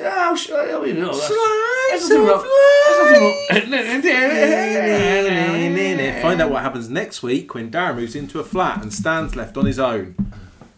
Have you seen that advert, the insurance one, where the girl's driven into a pet shop? Yes, I have, and I think it's fucking bang out of order. She'll have killed loads of those pets. Would you reckon they're really pets, or those two girls are just on drugs? It would explain the driving and the fact that there's lizards everywhere. A weird subtext to an advert. What they're telling us. We'll insure you if you're off your tits. And that's the sort of reassurance you need, isn't it? Yeah. So it's a trick not using George Michael. Yeah. Oh, I'm going to go and get a bag of crisps and eat them all over the podcast. Yeah. No, Barry hasn't done a sponsor read for a while, has he? How are we going to get paid for this? Sponsor read? What? Oh, right, yeah. That's what they do on popular podcasts, not getting us an extra listener. No, don't worry about that. We're going to call it hashtag Free Britney or whatever that thing was. Get her out of conservative. I think it would be good if we could get like a major sponsorship like Nike or something. Yeah, I was thinking more something completely irrelevant. Umbro. Yeah. It's mum joke time. Your mum's got a tattoo with the Umbro sign. But, see, if I was to like just do B-roll, right, and just shoot loads of stuff and then actually to pick a product and go like, hey, and just do free advertising. But how could you do that on YouTube? Would YouTube pick it up and go, no, that's... How does that work? The company might give you a cease and desist. Because B-roll, like, with all this, like, I can't put brands and stuff in the footage I show on... So yeah, all these stock sites and stuff. So not just the drone footage and everything, but if you're like they want stuff for like they want stuff for healthy living and stuff. So if I do like just some really good 4K footage of like a healthy meal or something or whatever, I can't have any brand names in the background. Or like and they want footage of people doing what we do, home podcast setups and stuff. But they can't. And I've looked at photos and footage that they've shown, and obviously they've done it from an angle where you can't see the Mac sign or stuff like that. What's my point? Well, I suppose you could be quite niche. Like if you've got a Native American transsexual in a wheelchair going downhill with a pair of Nikes on. Yeah, no, so my point was, Shutterstock and stuff like that, they say you can't have the logos, you can't have the brands and stuff in it. But if you just do stuff that leans towards a certain brand and just upload it to YouTube yourself, like what's to stop you from doing it? Does YouTube go, no, you've got like... There's too many Nike logos and shit in that. I don't know. No, it wouldn't be YouTube. It would be Nike. They would send a... Well, yeah, but then if the footage is... YouTube and you'd be taken down. Yeah, no, but if the footage is really good, because there's this guy who does stuff for Nike, like, so he liked one of my photos on Instagram, one of the drone shots I took of Harvey Road or whatever, and I looked at some of his stuff. He's a prick. I looked at his Instagram. Such a cheesy cunt. I was like... But, yeah. But he's earning more money than I am for doing drone stuff, so I'm like, yeah, I'll... You know what I mean... But yeah, he's doing Nike adverts for drones, or whatever, and they look all right. But I'm like, well, I could do that. Like, I could just do that, just copy his advert, do it better, and then Nike sees it, and goes like, oh. And then they go, well, okay, gives a job then. Go, yeah, I'll take it down. Gives a job. Okay. No, just sack him and go. Yeah. This bloke's only had a drone for less than 6 months. He can do that. Get one of our expert drone photographers out there. That's guerrilla job searching. Proper. Yeah. Well, it's sort of like the same thing as like people going into a museum or whatever, or an art gallery and looking at a Jackson Pollock and going, that just looks like a plasterer's radio, anyone could do that. Yeah. Well, they could. To be fair, in those people's defence, with Jackson Pollock, yeah, it's like, well, you can sort of see you might have put a little bit of effort into... They just wouldn't be called Jackson Pollock. Yeah. He did it first, didn't he? Yeah. Exactly, and there's a consistency to it. Consistently shit. Like my shit. Well, there is a theory that painting, like realistic painting, is dead because of photography. There's no point. Yeah, and also... But you do see that hyper-realistic stuff people are really into, aren't they? That really hyper... Like those pencil drawings and shit like that, hyper-realistic stuff. That's where people... Photography's really kind of not completely pointless, but it has become a lot easier with stuff like that Luminar, this new software that's come out. So I use Lightroom and stuff to change stuff myself. There's now software where you can just go, whoop, if your sky's crap. Like I spend most of the time... Being into landscape photography, most of the time it's about the sky. So you'll have all your composition set out going, oh, I want this here, the mountains here, blah, blah. If you've got shit, just white sky, just clouds, but not even definition in the clouds, it's like half your photo's gone, right? There's this new software where you can just go, boom, and it, like you can just change out the sky, and it does it perfectly, AI. So if you've got a tree or something like that, instead of having to cut round it like on Photoshop, like all in between the tree leaves and that to put the sky behind, it just goes, whoop, does it for you in a click. So I've uploaded one to Getty Images and they've accepted it. It's not a massive change to... It's that one with the tree here. That one. It's just a shit print anyway. I can't say it's all blurred. But I've put in... You blurred it out. I can see your faces. You can't see. But anyway, the tree... I put the sunset in the back, like the same sky kind of, but this one with a bit of sunset there. And yeah, they've accepted it. So they obviously think it's... you can't tell... You wouldn't be able to tell the difference between that and the sky, the original sky though. That's the thing, like... It's quite subtle, but there's other ones with like the galaxy and stuff like that, which can improve someone's photo. You could go somewhere with a little hut and then go like, and just put the Northern Lights behind it, and then go and then loads of cunts are gonna like it on Instagram. Like, is that free? Is it? Yeah, the one I've got. It's a trial version for 90. You can get it on your phone and everything as well. So that's what they're saying. Like loads of people with a decent phone can get the phone version and just be doing that shit. Like Yeah, it's worth having a look at. But it's better if you actually know what you're doing photography-wise as well. That's the thing. It's not going to completely... I mean, I think, obviously, photography is still going to be about doing specific things, close-ups of people's face, portrait stuff and what have you, but and product photography and stuff like that. But landscape and shit like that, it kind of has changed that completely. Like, yeah, anyway. Talking of AI, anyone fancy a game of Dungeons and Dragons? Go on, then. Yeah. That's more like it. Let me open it up. That's more like it. Right, let's get ready to rumble. There are quite a few settings in my dungeon, as I'm playing Dungeon Master today, in an AI dungeon. Would you like to choose, or should we just start with fantasy? Fantasy, yeah, that's good enough. Okay, let's go bang straight into fantasy. So what happens is... what are the options here? Fantasy, sci-fi... Well, it's too late. I've already clicked it. Okay. Next week we play another one. What happens is the AI will set the scene and then you can say basically anything you want and then I'll read out what the AI responds with. Okay. So you select a character. Nobleman, princess, knight, wizard, witch, ranger, squire, peasant, rogue or fairy. I'll be a ranger... all three of you will have to play as one character. What about a ranger? I want to be a ranger. Yeah, he will be a ranger. If we've all got to be one, that's pretty... It's like Nightmare. So look, let's play it like... You three, like in Nightmare, have got to decide what you want to say. What's your character's name? Gillian. Lawmere. Gillian Lawmere.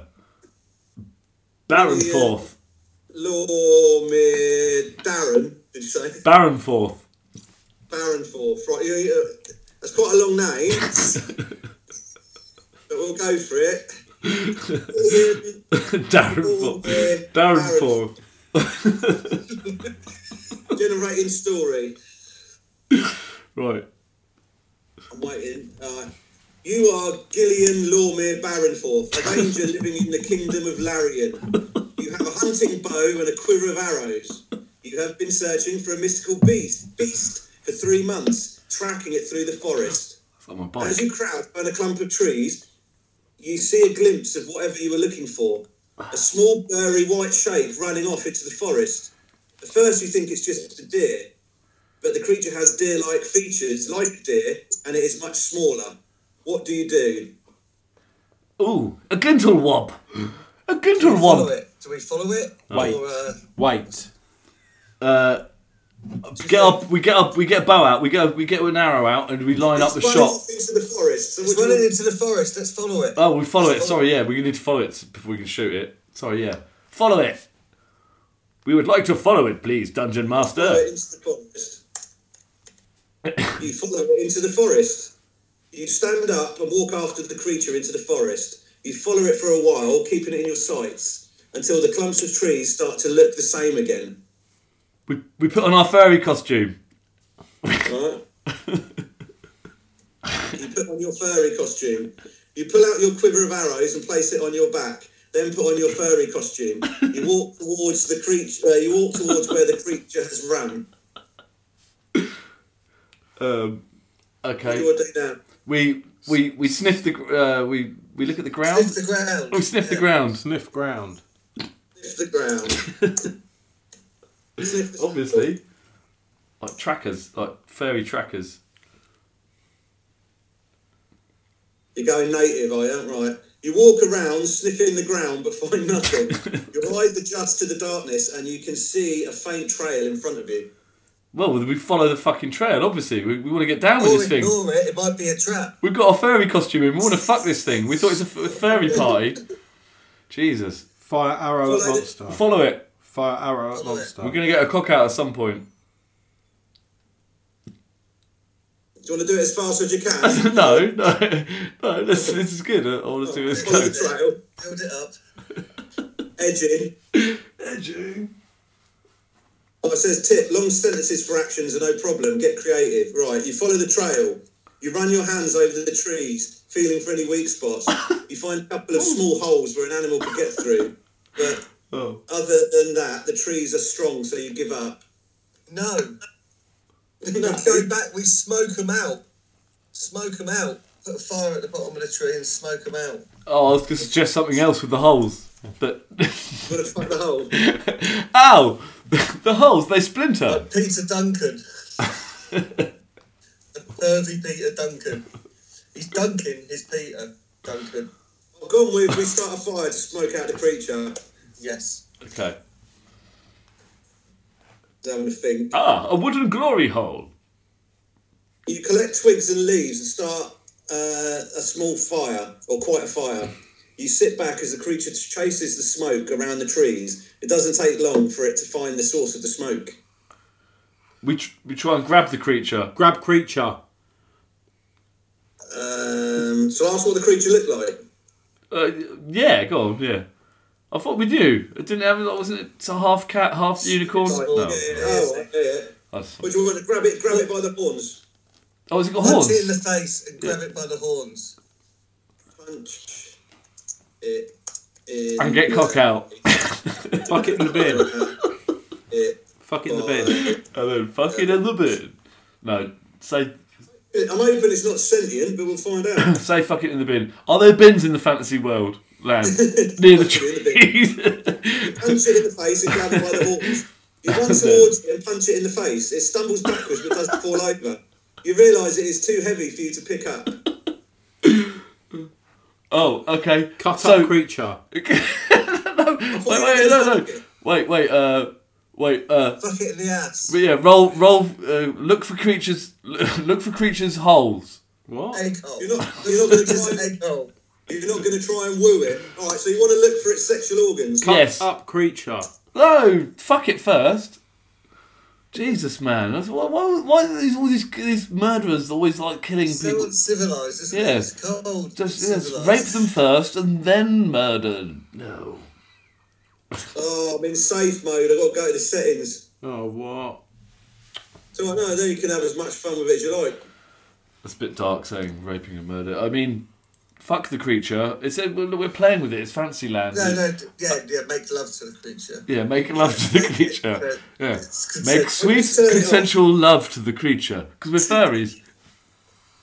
Furry love. This isn't how I thought episode 70 would go. Yeah. I thought you'd have just a few skits and scats. That's exactly how I thought. Improvs and stuff. That's exactly how I thought it'd go. Right, we're making sweet, consensual love, furry love to the creature. Let's put half furry, and we've got a furry outfit on, and we followed it. There's a fit.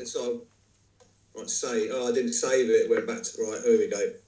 Living for its sexual. So I'm having a bit of trouble in the dungeon. Why don't you finish off the story yourself? No. Well, I just finished myself off.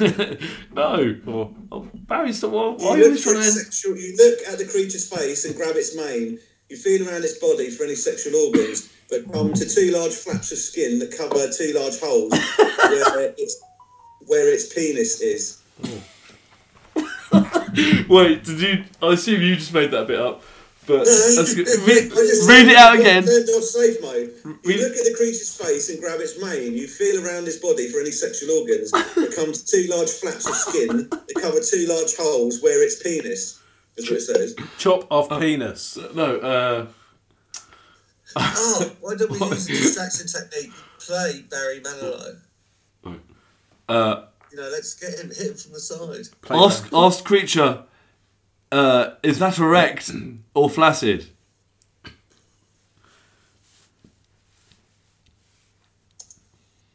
Because it's quite impressive. I assume it's erect. How do you know? So, it's tucked up, it's up against your belly. Is that erect or is it yet to flop out? Fully erect. Silent in then.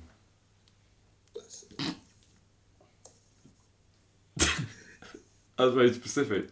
So with a thing, you ask the creature if its penis is erect or flaccid. You reach out your hand and feel the flaps of skin that cover the creature's penis. It's erect, but I can't tell if it's flaccid or not, you think. What? AI is screwed. What's it? Which one is it? Oh. This is a sexy... We're super confused. Push your penis in one of the holes. Yeah. That's surely the next... thing, isn't it? I'm just realising this is all on my fucking computer history, isn't it? Yeah. Put penis in creature's penis. Doc. This is my work computer for school. Metotimize creature's penis with wank it off with ranger penis. What do you want to do? No, we got cover to creature in jelly. Ask creature to put penis away and fly us somewhere nice to a better forest. Ask the creature where there's to fly us somewhere more sexy. Yeah. With some creatures with some vaginas. Oh. Don't say that. Grab the creature around the neck and tell it to fly you to the local brothel. The creature looks at you for 3 seconds as if it's trying to judge your intentions. Okay. I think the intentions are obvious. We say, are you retarded? Say, I'm sorry, we didn't realise you were a retarded monster. You can't say that to the monster. Sorry. We didn't realise you were a slow monster. We didn't realise you were such a slow monster. Sorry. Do you know... To the brothel. We should take turns at doing it. Chris should do one. I should do one. That's how we should do it. The creature looks at you for a few seconds as if trying to judge it. Sorry, fellas, I wasn't listening. I found this, look. You'll go. You grab the creature around the brothel. Oh. Your background fucks it up. Oh, yeah, I see it. Mucho relaxo. That might come in handy. So, Chris, you grab the creature around the neck and tell it to fly you to the local brothel. The creature looks at you for a few seconds as if trying to judge your intentions. Oh, yeah. What do you want to do?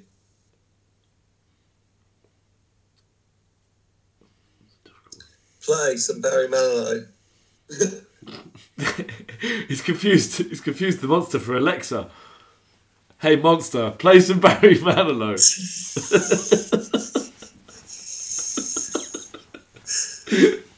Whilst we fly to the brothel. It's kicked us out. We've got to log in. Oh, next week we'll play that again. That was really great. Really enjoyed it. And that was a lot of work went into that. I just want to say thank you, Johnny, for Dungeon AI. I'll log in next time. It's a lot of fun. Can we have a little clap for Johnny for bringing some fun to the podcast? That was good. It's our golf clap. But now, before we wrap up this week's episode... Talking of golf claps, Tiger Woods. The car crash. Let's say stuff about him. Nah, come on. Before we wrap up this episode, he just thought he'd have had a good driver. Oh, okay. Let's do a roundtable story. I'll allow it. It makes the edit. A roundtable story. I'll start, then Greg, then Chris, then Johnny. I need a beer for this. You can put your hand up if you want to take over. And then if you do, you can point someone to take over as well. There's another rule in this version of it. As Greg is going, we'll start it without Greg, and it might be better to do it that way as well. He's in the toilet, so... Has he gone for a shit or a wank? Begin story. For a urine. A shame. Keith was upstairs on his Xbox. Tina called up to him. Keith, what do you want for your tea? I don't mind, Tina. Oh, actually, before we start this, while he's in the toilet, Daft Punk split up. So I just wanted to tell you what my Daft Punk memories were. Were they random access? I can remember years ago going into a shop. I brought a Daft Punk CD. I went home, put it on and read the inlay and played a couple of the songs. Quality. So I met Thomas Bangalter in London before they actually started wearing the robot helmets. They just used to wear those plastic ones, didn't they? Yeah, I remember that. Yeah, he was a French cunt. So, Keith and Tina. What? Keith was upstairs on his Xbox. Playing away. Shooters. First person shooters. Not everyone likes them, but they were Keith's favourites. And Tina shouted up to Keith. Keith, your tea's ready. I'm just coming, Tina. It's going to finish this round. You're always online. Why don't you take me out? I will take you out, Tina. You know I will. Keith came downstairs begrudgingly and sat at the table. They like to eat in a traditional way at the table, Keith and Tina, just like normal married couples used to do back in the day. You never take me out, Keith. I will, Tina. I'll take you somewhere nice this weekend. I've got it all planned. Really? Yeah, said Keith. He had it all planned, and this weekend he was going to take Tina somewhere very nice. He was going to take her to the lake. Lake Windermere. No, not Lake Windermere. It sounded like that. It was like something similar. Lake Mountain. Oh, yeah. He always went there every year for her birthday, his birthday, any special occasion, anniversaries, whatever, Valentine's Day, whatever. So he's going to go there and they're going to go jet skiing for the first time because he loved jet skiing and it was like all his pack. Well, he used to race jet skis, you see. But he had to give it up because, I don't know, because she didn't like it. But anyway, he's got back into it secretly. And he said, look, I can't. He's going to leave her unless she gets into jet skiing as well. Anyway, short story long. They're going to Lake Mountain, and he's going to take her jet skiing. That's his plan. And anyway, they get in the car. They put on an 80s soundtrack from their favourite film, Breakfast Club. All right. Keith thought to himself, Tina always said I'm not spontaneous, and I've just taken her out in the car to go jet skiing before we'd even had our tea. That's probably going cold in the oven. Oh, if only now he was playing his first-person shooter game. Take Tina out, yeah. I would like to take her out. Bang, bang. It's only computer pixels. It's not the real world, is it? I'd say, what's she saying now? Put the radio down a bit. Yeah, I've never really wanted to go water skiing, but I'll do it with you, Keith. Oh, she's so beggy. Beggy Tina. She'll do anything. Dirty slag. I tell you what, Tina. I think it's time we just got married. Inside I was thinking, at least then I can properly exert my authority over her. I mean, we've been just engaged for years, as good as married, but not properly. Fuck it, Tina, let's just get married. What? She was sideswiped. She was expecting an argument, not a declaration of love like that. Let's just go down to the registry office now and do it. Yeah, okay. Yeah. Yeah, why not? Yeah. Fuck it, brilliant. This is what I've always wanted. It was like, I know. And so why now? I just think sometimes the time's just right and it's just fucking right now. Let's go. So they went straight down to the registry office, booked themselves in. Rang a few minutes afterwards, said fancy going for some drinks down a pub. So went down a pub.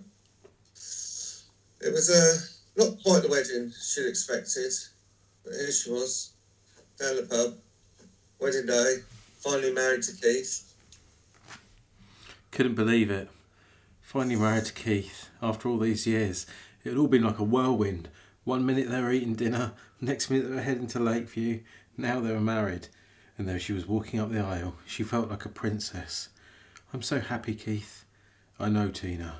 I want to make you feel like the happiest woman alive. Thank you, Keith.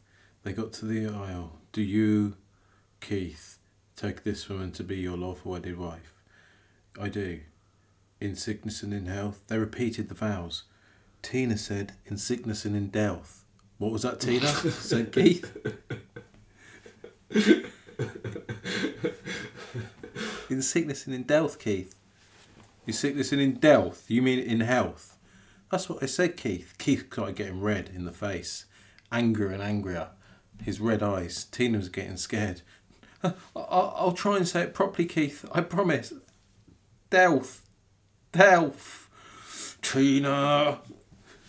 Then Tina styled it out. She said, yeah, Delph.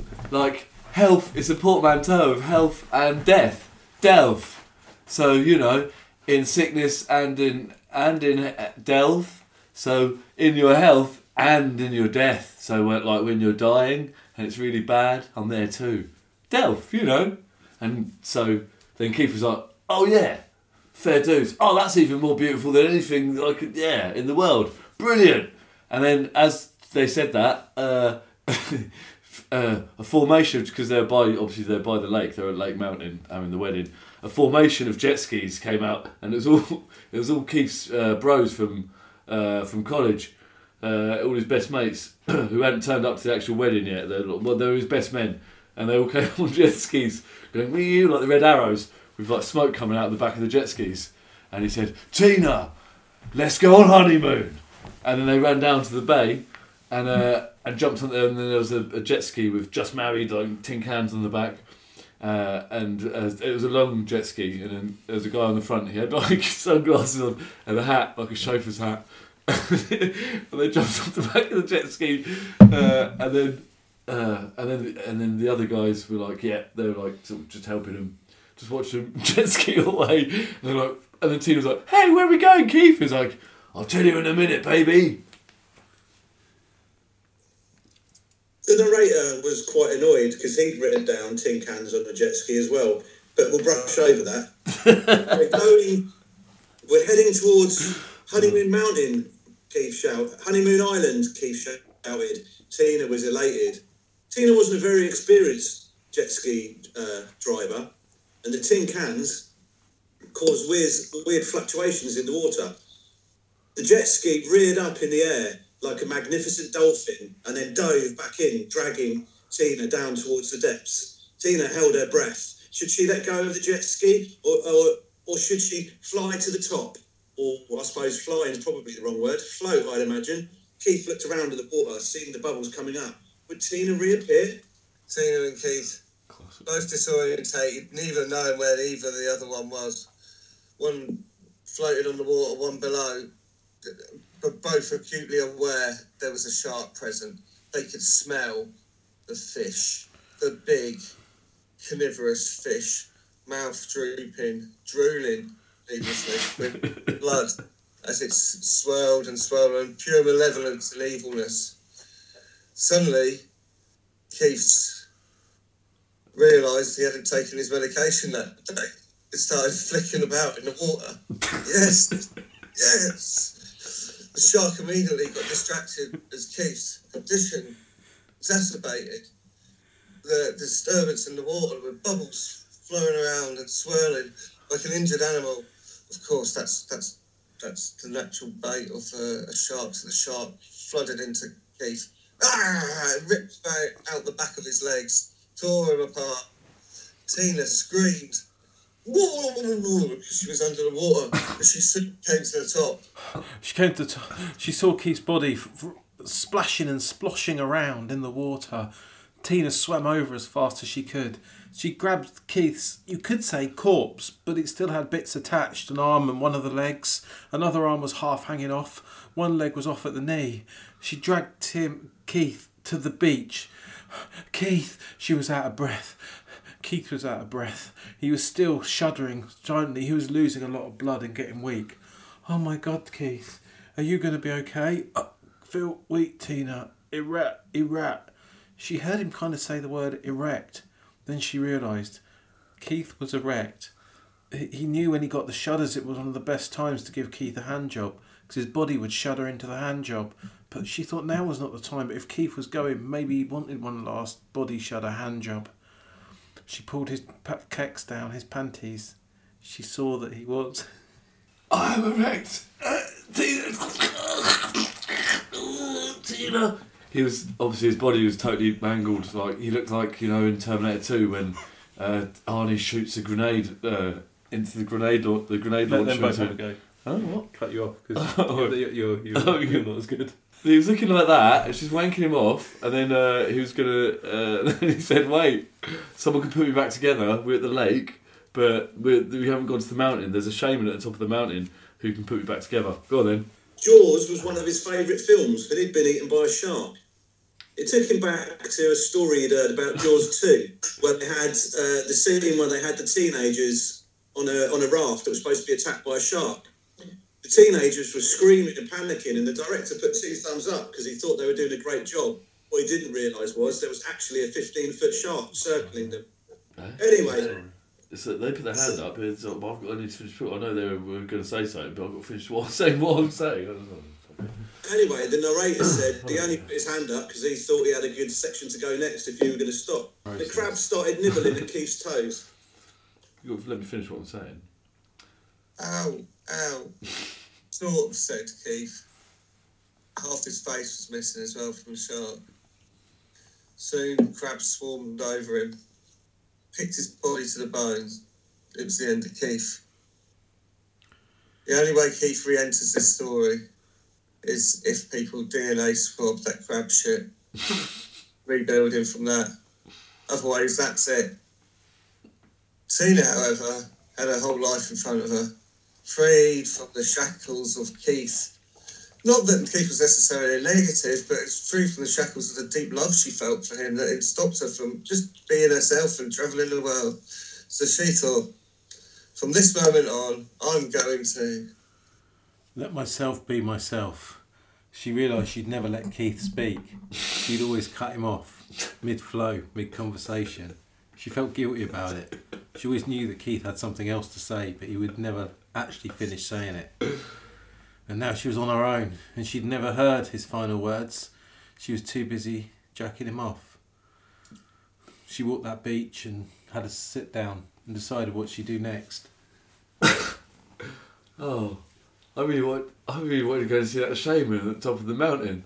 I thought, this has been such an adventure, and I thought the story could go somewhere even better. You know, this is Lake Mountain after all. I mean, we've been to the lake, we've had a lot going on at the lake, the jet skis. I told him I don't even like jet skis. I like skiing. I wanted to go to the mountain and see the shaman. But no. I had to wank him off. I had to wank off his silly corpse. Yeah. And now he's dead. Oh, what's that? Keith? Keith, his toe quivered. Most of his corpse, as I said, he was like the T-1000 when he got blown up like by the grenade launcher. He was like, whoa, everywhere. But his toe was still quivering at the side of the lake, and she heard a voice saying, "Shaman." Tina realised she was hallucinating, so she made a small fire out of Keith's bones just to make sure he was dead. It started doing crap. On a makeshift fire. She'd be all right on her own, she thought. Look, she can survive, and look at all these crabs. She remembered, took her back to when she first met Keith, and he gave her crabs. Ironic, really. Life has a way of repeating itself. One of these crabs was bigger than the others. He stuck around with her a bit longer on the beach. He wouldn't retreat immediately when the tide went out. She called him Keith too. And gradually... Keith 2 to T-double-O or Keith 2?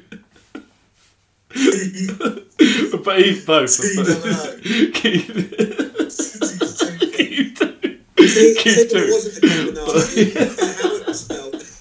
Keith 2.0.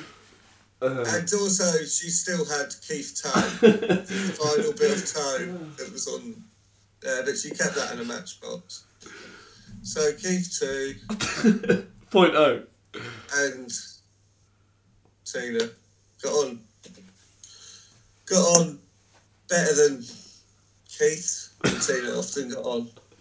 They never argued because they didn't understand one another's language. They couldn't sleep together because she'd squash him and he would, well, dehydrate and die. They couldn't spend too much time together, but the time when they did spend together, they truly loved it. But after all, they were on Lake Mountain, and there was a shaman on the mountain near here. So they decided, if we can do something crazy, it'll be with that shaman. The end. What a great story. That was a story of Keith and Tina. Someone wanted to go and see the shaman, he cut that short. Yeah, Keith two-toe. That was a story of Keith. Well, ironically only had one toe. Tina and the shaman. And that was episode 70 of this week's the amazing podcast that you all love to listen to, all 20 of you, called Idle Matinee. That's right, it is. So we're saying goodbye. I mean, I was I think so. We're on 2 hours. I know we bully a bit, and a few listeners wrote in and said that Barry gives the impression of a man that gets his AirPods tangled, but he does a good job. How dare you. I'd just like to thank him for everything he's done today, apart from the improvs and the introduction and any time he spoke. And that's me. Goodbye for me, Johnny Robina. We love each other, really. And it's goodbye for me, Greg. Chris, do you want to say goodbye? Yeah, I'll say goodbye. It's goodbye for me, Chris. It's been a lot of fun. It's goodbye from Keith and Tina. Next week, better Keith and Tina stories as well. Crazy characters. More structure. Bye, everyone.